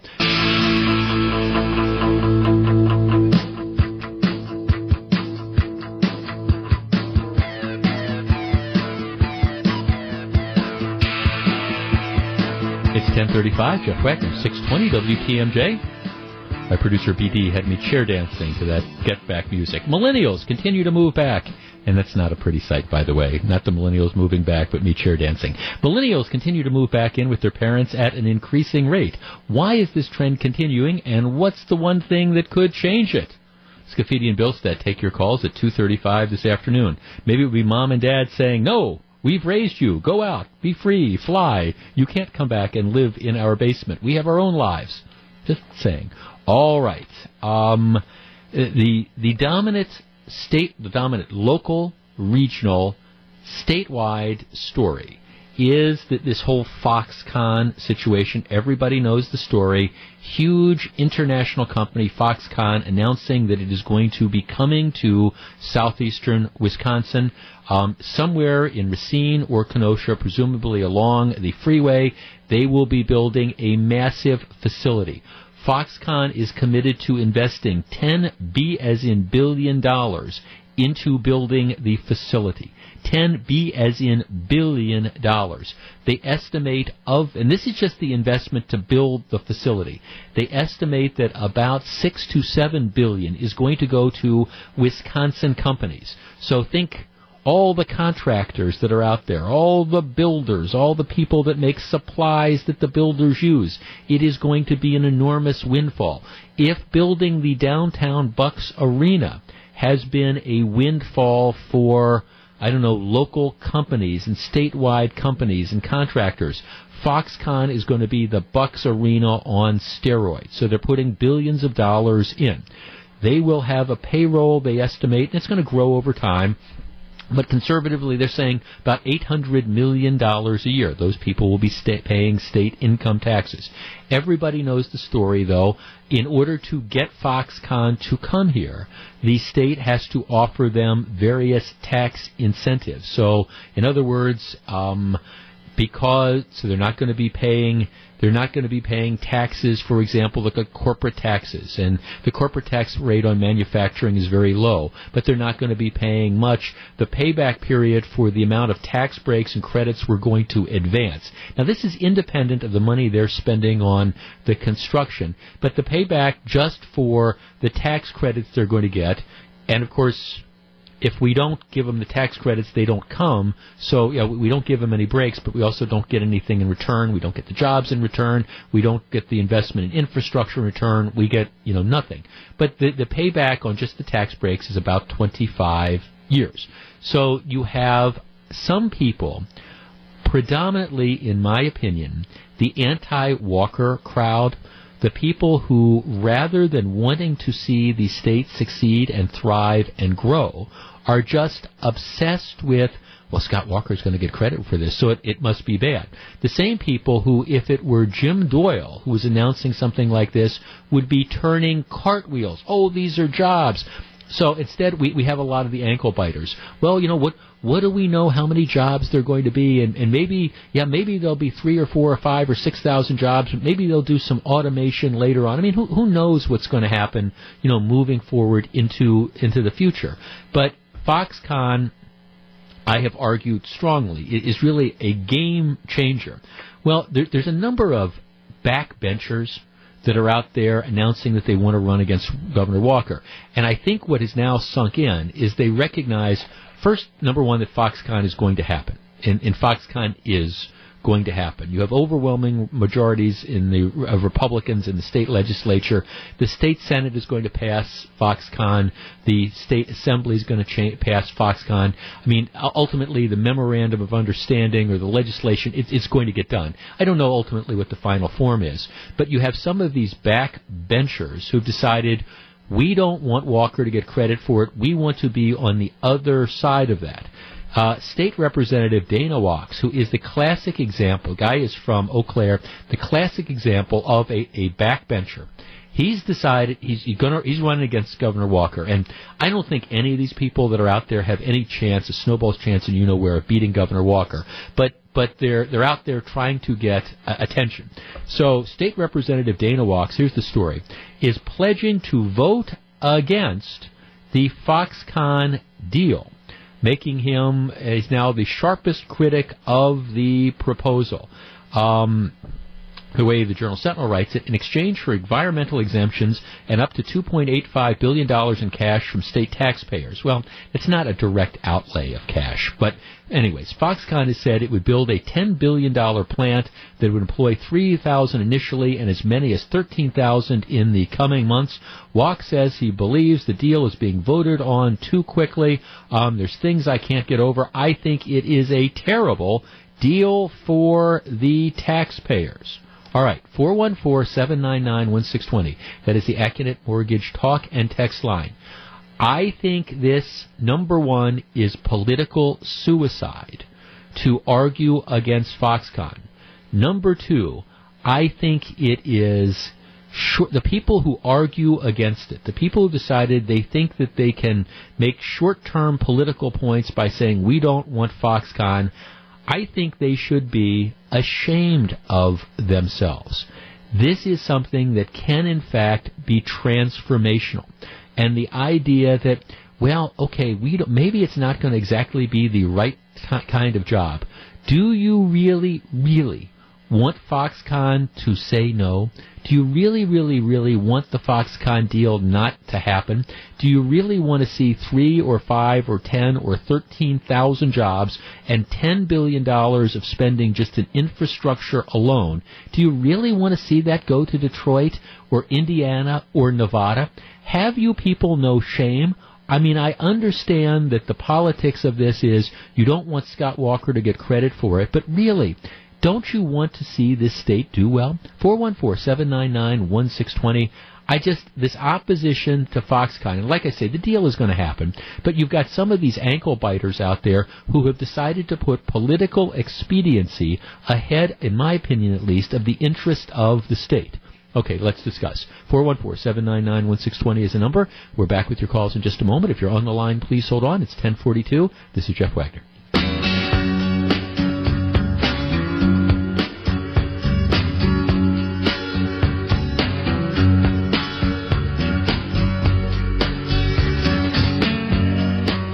It's 1044, Jeff Wagner, 620 WTMJ. Okay, there's this backbencher state representative who's one of the, many of the little minions that are the ankle biters that are running against Scott Walker. And, and what's happening now is some of these people, in my opinion, for political purposes, have decided we've got to be against Foxconn. We, we've got to, we've got to oppose three, five, ten, thirteen thousand jobs. We've got to oppose um, $10 billion up front in infrastructure spending because, well, we don't want Scott Walker to get credit for doing this. And I think it's short sighted. I think it's appalling. I also think it, it's incredibly, you know, bad politics. Um, Mitch in Sturgeon Bay, who's one of our regular texters, yeah, he's got a good one. He sends in, he says, um, let's see, um, avoid. Of, what is what's it? Um, avoid the Christmas rush um, commit political suicide now. I mean, it just, I, I just, it's been so frustrating to me. We have been looking at trying to figure out a way to create jobs. You know, we've been doing it 10 jobs here, 20 jobs here, 30 jobs here. This is thousands of good paying, family supporting jobs. And you have the same people who have been arguing, oh, we need more and more jobs, who are now saying, well, we're not sure that we want to do this. Really? Let's talk to Tim in Elkhart Lake. Tim, you're on 620 WTMJ. Yes, uh, I was just telling your uh, uh, producer there right. that uh, I think Foxconn is a wonderful deal. First of all, uh, you you going to be drawing people. Illinois is bankrupt. You're going to draw, be drawing people out of Illinois. Mm-hmm. Uh, not only not only uh, for Foxconn, but for other businesses that will be supporting Foxconn the people who feel that it that it's not a good deal, these people are the old union people who the the, the thought of Foxconn becoming uh, uh, unionized is highly unlikely. Right, it's not going to be unionized. That's right. Yeah, uh, because we're a right to work state, which I agree with. And the other thing, even if Foxconn deal falls through, let's say they don't get thousands of jobs, it's only 500 jobs. We still need the infrastructure there. Yeah. And you say, well, what about the taxes, tax break we give them? Well, if they don't go through, how much taxes are we going to get from them anyway? Well, right, right. It's it's yeah. It's it's like okay, if we do nothing, we we get nothing in return. That that's what's so mind-boggling. And See, I, see the t- thing that Tim, the thing I can't get past is exactly what you just said. They're they're going to build the facility they are going to spend billions of dollars in building the facility. If they spend all that money and then decide to leave it vacant, we're still ahead of the game. And they're not, that's not going to happen. But we're still ahead of the game because they've spent all that money hiring people, hiring Wisconsin contractors, building the thing. It will be a $10 billion jolt to the infrastructure and the economy, you know, before you even start talking about anything else. Exactly. And if they did fall through, and you got that $10 billion uh, infrastructure there, don't you think somebody else is going to come in from, sure. from Illinois? I bet you there are. I bet you there's a lot sure. of businesses right now are looking at the border and the short distance and, sure. and the transportation and everything going into Wisconsin because Illinois has corrupt government. And they're bankrupt. It's a mess. And they're bankrupt. Yeah. And they're bankrupt. Yeah, it, it, thanks for right, you, and of course, and it's not going. Thanks for calling, Tim. And it's not going to fall through. I mean, you're, you're not going to build that facility and then just simply say we're not going to use it. Now, look, I, I don't. My crystal ball is cloudy. I can't tell you if they're going to get thirteen thousand jobs and how soon they're going to have it. I can't tell you if they're going to get up to eight thousand jobs and then they start to automate. I can't guarantee you that gee, every job is going to pay you know fifty three thousand dollars a year plus benefits. But but they're jobs their, their jobs. And I guess I and I, credit where credit is due. Milwaukee Mayor Tom Barrett has not played politics. He hasn't been like this Dana Wachs out in Eau Claire, the guy who wants to be governor and who presumably would turn down Foxconn. I mean, Barrett recognizes that this this is important for the region. And I've said this before. It was one of the things that was so frustrating to me about Congresswoman Gwen Moore. Uh, she doesn't even show up when they announce this. You know, when they announce this, she doesn't show up. I mean, she represents the city of Milwaukee Milwaukee, where if you want to talk about, you know, poverty, you want to talk about high levels of unemployment, you know, you, you look at the city of Milwaukee. People like Gwen Moore, people like some of the state representatives from Milwaukee, they should be turning handstands.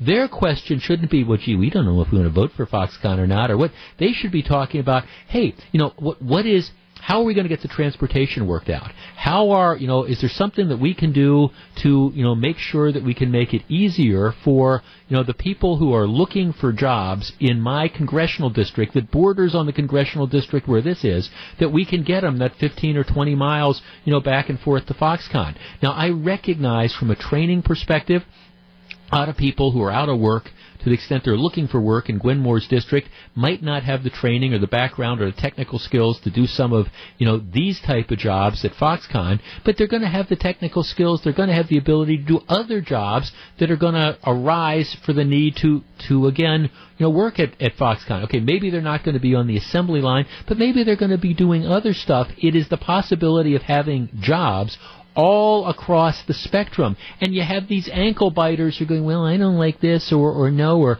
I, I'm just kind of concerned about, you know, the outlay. Well, yeah, but it, they're going to make an outlay, but it's not like we're saying, okay, taxpayers, give us $3 billion. We're going to give it to Foxconn, boom, and then wait for them to pay it off. That's not how this whole thing works. Let's talk to Craig in Appleton. Craig, you're on 620 WTMJ. Thank you for the opportunity. Hi, Craig. My first comment would be to answer your question. Politicians have no shame. I mean, it's that's the short of it. Um, I would appreciate. Uh, uh, well, one first, I say I'm, I'm predisposed to like the deal. Right. I, I'm, I'm pro jobs, pro growth, and uh, you know, fairly trusting of, uh, of Walker. Um, but I would like to see a business case that had to that has to have been prepared that quantifies all the different benefits and and then could be weighed against the the incentive package. Yeah, full co- a full like cost benefit analysis. Yes, I think that'd be very valuable. Yeah, I think you know, and I think I mean that that's I mean I, I think that's fair.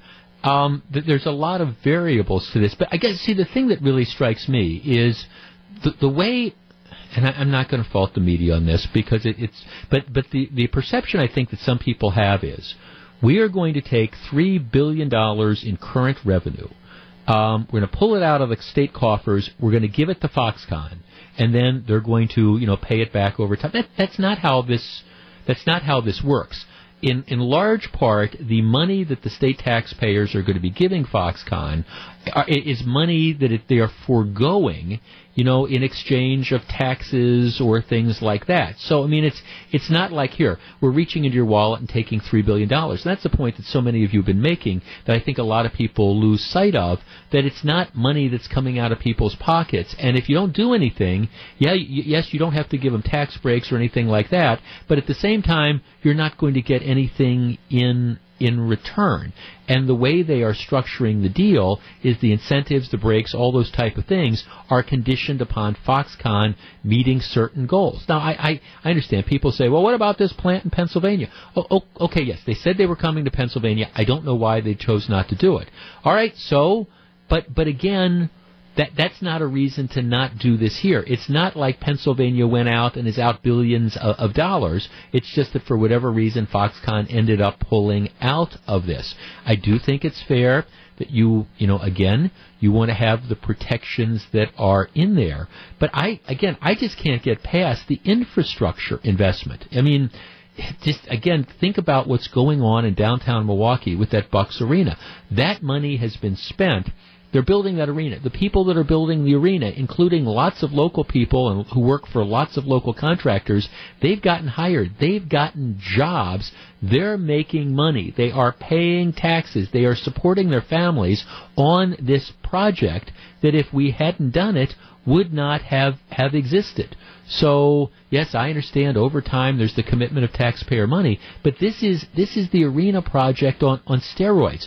And I guess what is so frustrating, I, I read some of these these opinion pieces, including some state representatives, that are just flat out I hate to use the word stupid, but they are stupid. I mean, the, the argument that well, we should take three billion dollars and we should we should hire we should hire teachers and we should pick fix the roads. Well, okay. For, first of all, we're, we're not taking three billion dollars. Again, a lot of this is going to be in deferred payments and things like that, and tax incentives and stuff like that.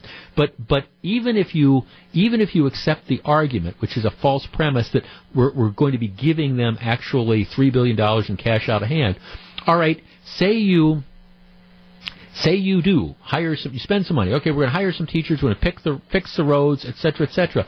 Well, once that money's gone, it's gone. And here with Foxconn, you are investing money in the company, and presumably the company grows, it hires people, people have jobs, you are getting some sort of return. You're just not spending the money for the sake of spending the money. Again, I think this is it's just a once in a lifetime opportunity. And what frustrates me again is some of the people who are throwing the cold water on this if it wasn't Scott Walker who helped put this together, if it wasn't Donald Trump who helped put this together, if this were Barack Obama and Jim Doyle, they would be endorsing this wholeheartedly, and anybody who was saying no would be being criticized for uh, essentially trying to stop progress and wanting the state to fail. Well, now the shoe is on the other foot. Like I say, for any state representative out of Milwaukee who votes against this, you should lose your job, period, because you are voting directly against the interests of your constituents who need the opportunity to have jobs. And instead of being a naysayer on Foxconn, you should be able to be out there actively trying to figure out, gee, how can I make it easier for my my constituents to be benefited from Foxconn and get jobs. Maybe if you put politics aside for a minute and started trying to think about the good of your own constituents, you would, um, again, be much better off. I'm not going to hold my breath. And like I say, the Foxconn deal is going to go through. Um, the big question is, will it go through with bipartisan support, or will the Democrats in Wisconsin be like lemmings to the sea and follow backbenchers like this Dana Wachs as they walk off a cliff? 1056, Jeff Wagner, 620 WTMJ.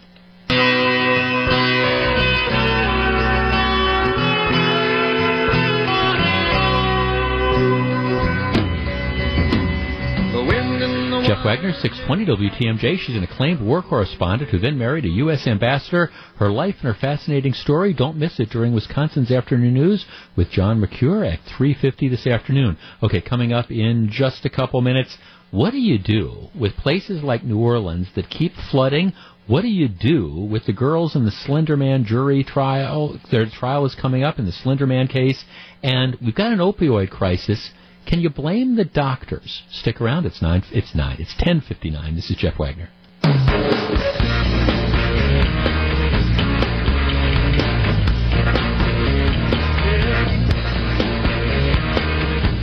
It's 11.08, Jeff Wagner, 620 WTMJ. So glad to have you with us on a Monday morning. I tell you, some people are back to school today. It, it is almost impossible for me to believe that summer is slipping away like this, but that is the reality. It's uh, summer kind of, I, I know I know if you look at the calendar, this isn't how it works out, but the end of the state fair is kind of like always to me the unofficial sign of summer starting to wind down. And you go, where did this, where did this go? Now, fall, particularly early fall, I tell people, you know, September and October, I think just absolutely beautiful around here and the changing colors and all that sort of stuff. It's just, just absolutely tremendous. But at the same time, I mean, you know, we wait all year for summer to come along, and still a lot of summer left and a lot of opportunities to do things. But unfortunately, once the kids start getting ready to go back to school, that is an indicator.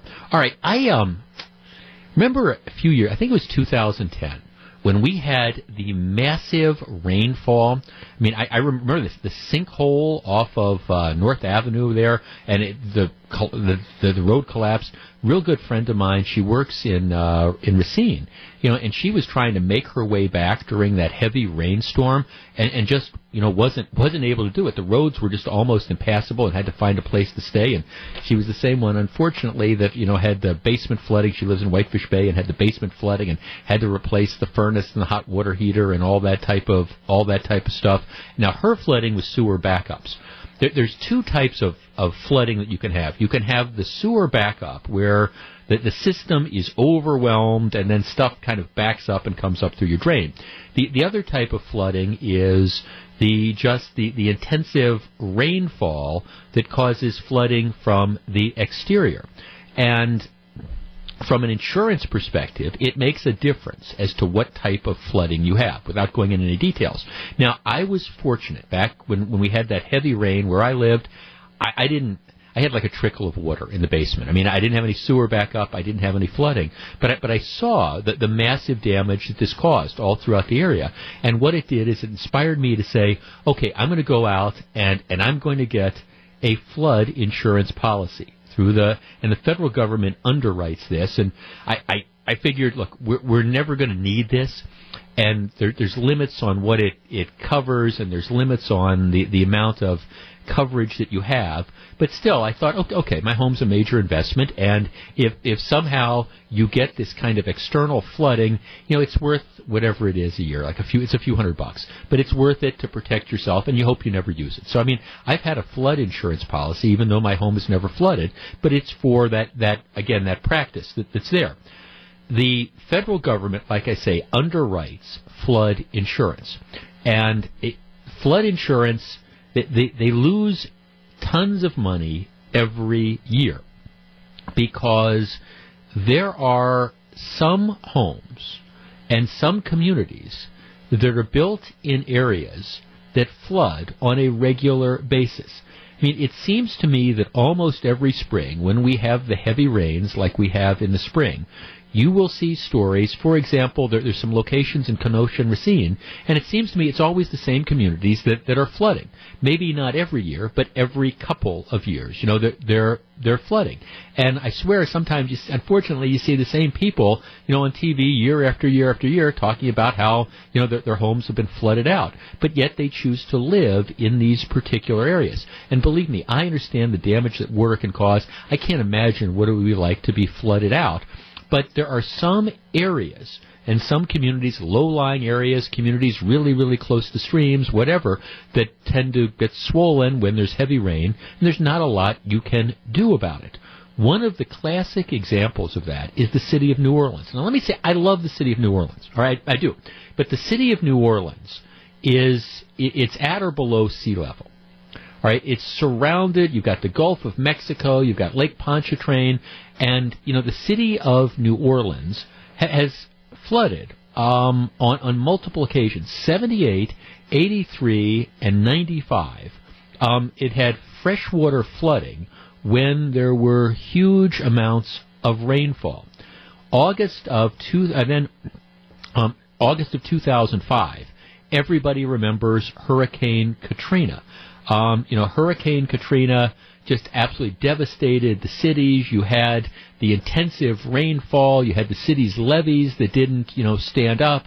And, you know, we, we, we all remember the pictures, people living in the Superdome. I mean, following, you know, following Katrina with the loss of life, um, what Congress did is they moved in. We spent fourteen and a half billion dollars to build a new levee system. There was two billion dollars spent to enhance the city's drainage system. But you still have a city that, that's essentially below sea level and is constantly being menaced by the, the Gulf of Mexico. Well, what happened was a week ago Saturday, another massive another massive rainfall that, that hit. They got, let me see, was it like 29 inches of rain in just four hours? um, what happened is the the city's pumping system that's supposed to you know, get rid of the water, it was overwhelmed by nine inches of rain in four hours. And what happened is, um, it flooded again. Central New Orleans was covered by several feet of water.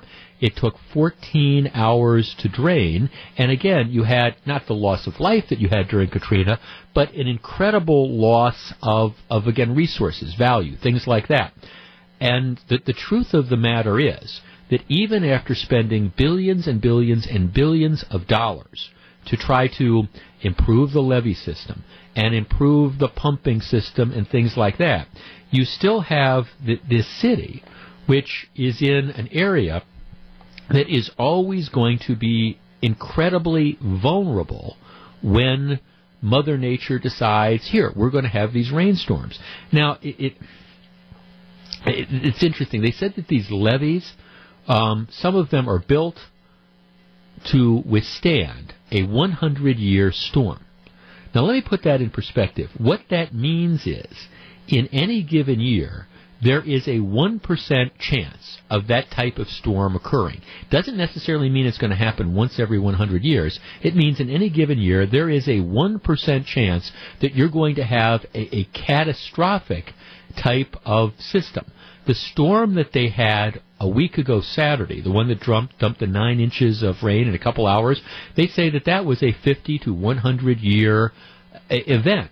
But but their their system is geared to handle like a once in a decade event, not a once in every 50 years. And the city is always going to be vulnerable. And every time this happens, you're, you know, you're selling, you know, you're, you're spending billions of dollars, which raises this question. And I use New Orleans as an example. Um, and it, New Orleans is a great American city. I've had a lot of fun in New Orleans over the years. But whether it's New Orleans or some of these other very, very vulnerable areas, places in Kenosha that flood all the time, at some point in time, do we need to say people just flat need to move? 414-799-1620. That's the Accunet Mortgage talk and text line. All the rest of us, the, the, the cost that I pay in flood insurance given the fact that it's very unlikely that my property is going to flood, that money is largely due to the fact that there's people who are living in the high areas and they're the ones eh, living in areas that are highly prone to flood, so they're paying a ton of money. At some point in time, do we kind of have to say there are just some areas in the United States, and, and again, maybe it's locally, maybe it's nationally, where we just can't keep rebuilding because they are just too vulnerable. Cindy in Wauwatosa. Cindy, good morning. You're at 620 WTMJ. Good morning, Jeff. Um, I grew up in New Orleans, and I was there as a child during 19, in 1965 when Hurricane Betsy hit, which was not quite as bad as Katrina. Well, maybe right. the storm itself was, but it didn't hit the exact way. And the same exact areas flooded completely out. People died, and people's philosophy in New Orleans is, well, so you know, it's the way it is it's called the Big Easy. You know, right. I just I just dropped my sister off at the airport. Um, she's going down for a dear friend's funeral, and I said, you know, it's flooding down there again. And she said, well, I've talked to 20 people already, and nobody's even mentioned that the roads are bad. So they're just so used to it that they just, you know, in 65, my dad, who was from Chicago, said they should pick up the whole darn city and move it up to Baton Rouge. Right. right. It, it, see, and I get Cindy, and I, I understand all that. I mean, I, part of the, the part of the problem is, I mean, clearly you, I don't I don't think there's anything the Army Corps of Engineers, the federal government's going to do to stop if, if they get nine inches of rain in four no, hours. Uh, as a child, whenever it rained heavy, we would flood. I mean, I'm right. talking almost daily sometimes in the summer we just took it in stride because there was nothing they could do. Now they've improved it, but it's still yeah. to this day when it rains heavy, the streets flood. Well, right, and because I mean you're you're at or below sea level. I mean That's you've got right. the Gulf of Mexico, you've got Lake Pontchartrain. Yeah, it, it's just very vulnerable. Do you think we're ever going to get to a point where people are, where they're just going to flat, flat out say it's just it's just too dangerous to live here. This isn't inhabitable. Well, you got to move. A lot of my childhood friends have moved across the lake to Covington and Slidell because of that, because it does not flood like that. Right. So I think, uh, you know, the people that are able to are getting out of the area, but, you know, a lot of people, they're, they're not going to leave. Right. I, a lot of people I know during Katrina refused to leave. It's right. just another hurricane. Yeah, and a lot of people, like, a lot of people went back after Katrina. They got flooded out as well. Oh, my the the man who passed away. I mean, they went, they drove up to Tennessee, but they drove right back during Hurricane Betsy when the winds were 210 miles an hour. We, by the time my dad got back to New Orleans, he was a traveling salesman. We could not leave, and most people didn't. We just all stayed there and you know sat and boarded up all the windows and did what we could. Right. So, yeah. That, thanks for calling, Cindy. I appreciate it. We continue the conversation. I mean, are there? And, and look, I mean, I think people make choices, but at the same time, if, if you're if you're in an area that is going to flood on a regular basis, and the reality is there's nothing you can do to stop it, at some point in time, is it the federal government or local government's responsibility to keep putting billions and billions of dollars into trying to protect something that you're probably never going to protect? Um, it's 11:20. This is Jeff Wagner, 620 WTMJ.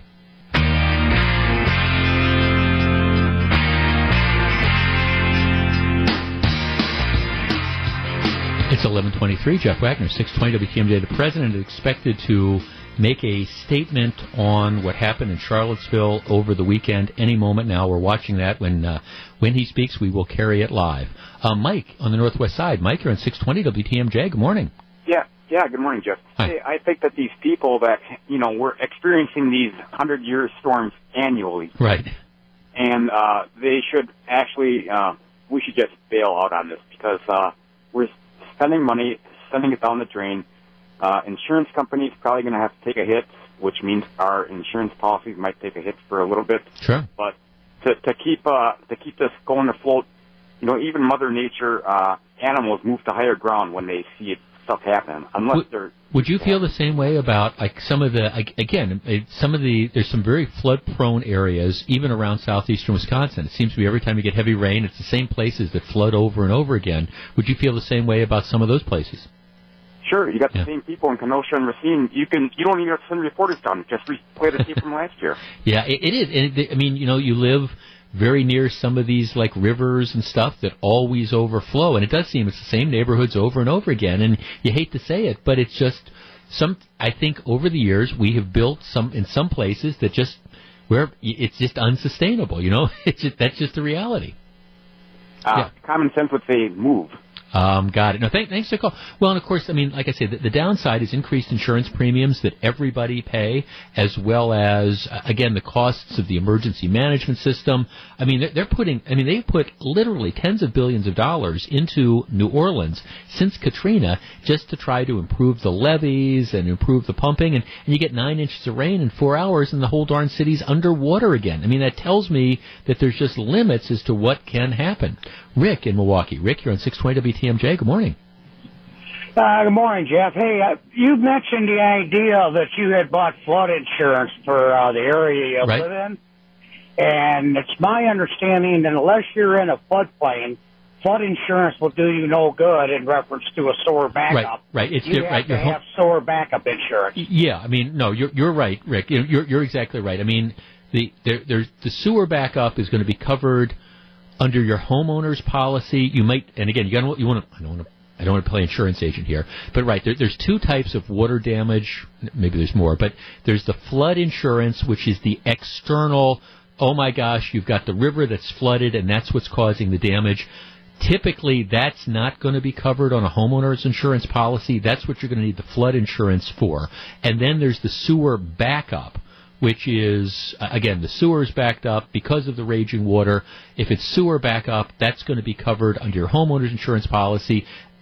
Or, or or maybe you need a special rider or something. It's going to depend on what the policy is. But you're exactly right. The flood insurance, the way I understand it, covers the external stuff, the outside flooding. If that's what causes the damage, it doesn't cover the sewer backup. Sewer backup is under your homeowner's policy, and if you're concerned about this, and by the way, I would recommend people check it out. Uh, check it out. Okay, let's take a quick break. Again, we're awaiting the president's remarks. It's 11:26. Jeff Wagner, 620 WTMJ.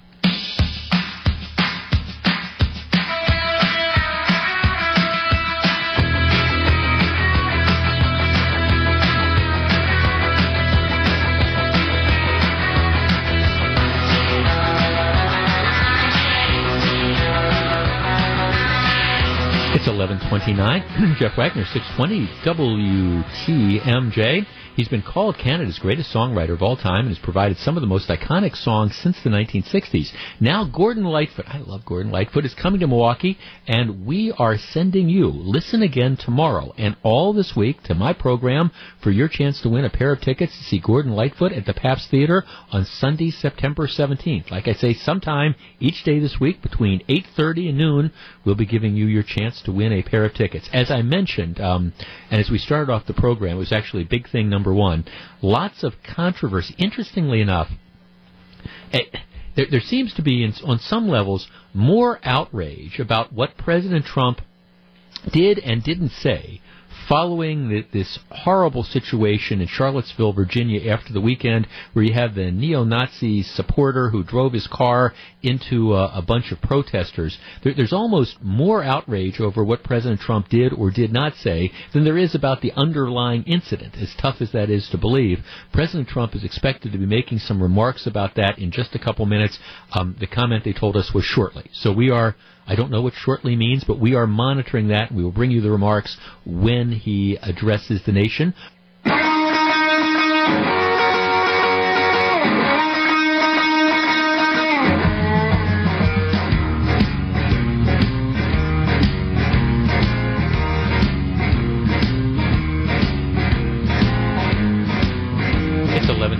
Jeff Wagner, 620 WTMJ. With the National League Central race tightening up, the Brewers will look to keep the Pirates at bay as they welcome them in, them in for a short, short being two game midweek series. Game one from Miller Park is tomorrow night with Bob and Jeff hitting our airways, 605 here on WTMJ. I, I was talking to somebody about the Brewers the, the other day, and I just, I, I don't want to be this terminally rosy guy. And believe me, as they've gone on this lose now, I understand they've won the last two games, but they have been struggling after the All Star break. You know, they couldn't get hitting, and then a couple times when they do get hitting, like uh, Friday night, they end up losing 11 to 10 because the pitching goes you know where. And I, I don't mean to be overly rosy, but as I was trying to explain to people, I, I remember when we were doing our opening day show, and I, am willing to bet that if we, when we talked to the general manager or we talked to Mark Attanasio, the owner, and we had said, hey, all right, we're going to be pushing halfway through August. If the Brewers would be above 500 and two games out of first place in the National League Central, would you be happy? And the truth is, I think if we said that, everybody would have been thrilled. I mean, everybody would have said, "Yeah, that that's great. We're in a rebuilding team. That you know, we're, our goal if you know we won 73 games last year, if we can win, you know, if we can finish 500, meaning we win 81 games, that's going to be a, a sign of progress. I think a lot of people would be happy about that. So what, what's going on now is, I think the logical progression of kind of where where the team is. Now they had a great start. You know, they were up at one point in time, what nine or ten games over 500. Um, so it's a little bit depressing to see, you know, what's happened, to see the slump. And I get all that. I understand all that. But at the same time, you know, big picture, if you look at the, the season as a body of work, you know, they're, they're maybe, they're still ahead of where they should be. I mean, they're, they're a better than 500 team. And, you know, who knows? I mean, maybe, maybe they can go on a hot streak. Maybe they can go on a run and, you know, win the next seven or eight games. And then they're back in first place. I don't know. I'm not making that prediction. But I, I think you have to, I, again, I think you have to have the right perspective, and the right perspective on this team is even understanding some of the frustrations and some of the limitations, and they clearly have some limitations. Even understanding all that, there's still, I mean, it's still a pretty good season. It is a rebuilding process. All right, we, we just got two minutes ago. We got the two minute warning. Um, uh, the the president, just to kind of review the bidding here, and we started off the program talking about this. Um, Charlottesville, Virginia, which is the home of the University of Virginia, about two hours outside of, of D.C. It's a, a small town. Um, it's a college town. And it has become ground zero in the battle over Confederate monuments. There, in the sort of like in the town square, there's a monument to Robert E. Lee, and you've had a number of people, not really locals, but outside. I want to say outside agitators, who have been trying to pressure Charlotte to get rid of this statue. What's happened is you have a number of the, the white supremacists, the KKK types, who've decided, okay, this is going to be ground zero. We are going to fight to preserve the Robert E. Lee statue. If you talk to, and we did earlier this morning, a resident of, of Charlottesville, this is not a big issue in Charlottesville. At least it wasn't a big issue in Charlottesville. But what had happened is you had outside outside groups. You had the KKK and the white supremacist folks. They're coming in to have all sorts of rallies, again, ostensibly uh, uh, to support the statue. That then. I'm in Washington today. No, here's the here's the uh, here's the president. My economic team about trade policy and major tax cuts and reform. We are renegotiating trade deals and making them good for the American worker, and it's about time. Our economy is now strong. The stock market continues to hit record highs Unemployment is at a 16 year low, and businesses are more optimistic than ever before. Companies are moving back to the United States and bringing many thousands of jobs with them. We have already created over 1 million jobs since I took office. We will be discussing economic issues in greater detail later this afternoon but based on the events that took place over the weekend in Charlottesville, Virginia, I would like to provide the nation with an update on the ongoing federal response to the horrific attack and violence that was witnessed by everyone. I just met with FBI Director Christopher Wray and Attorney General Jeff Sessions the Department of Justice has opened a civil rights investigation into the deadly car attack that killed one innocent American and wounded 20 others. To anyone who acted criminally in this weekend's racist violence, you will be held fully accountable. Justice will be delivered. As I said on Saturday, we condemn in the strongest possible terms this egregious display of hatred, bigotry, and violence. It has no place in America. And as I have said many times before, no matter the color of our skin, we all live under the same laws. We all salute the same great flag. And we are all made by the same Almighty God. We must love each other, show affection for each other, and unite together in condemnation of hatred, bigotry, and violence. We must rediscover the bonds of love and loyalty that bring us together as Americans.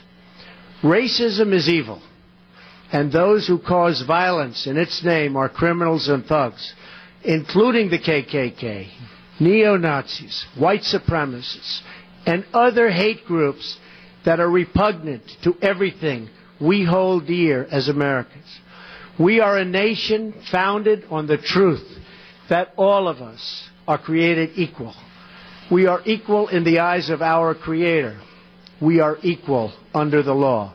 And we are equal under our Constitution. Those who spread violence in the name of bigotry strike at the very core of America.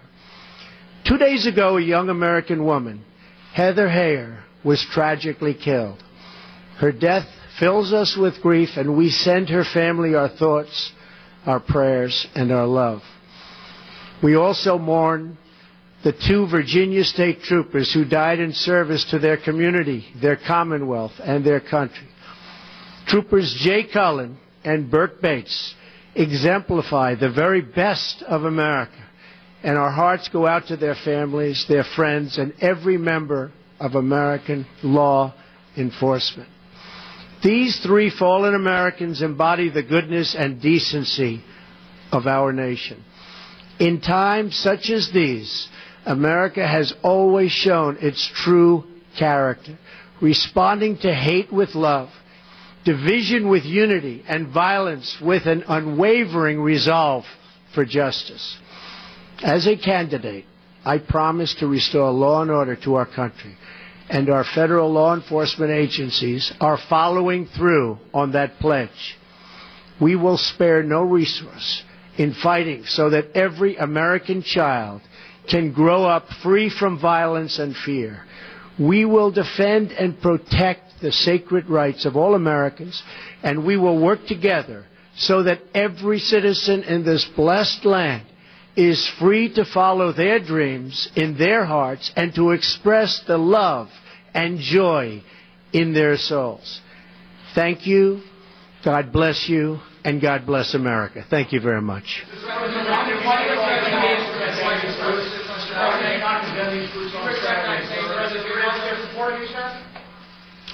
It's 11:44. Jeff Wagner, 620 WTMJ. Those are the president's remarks.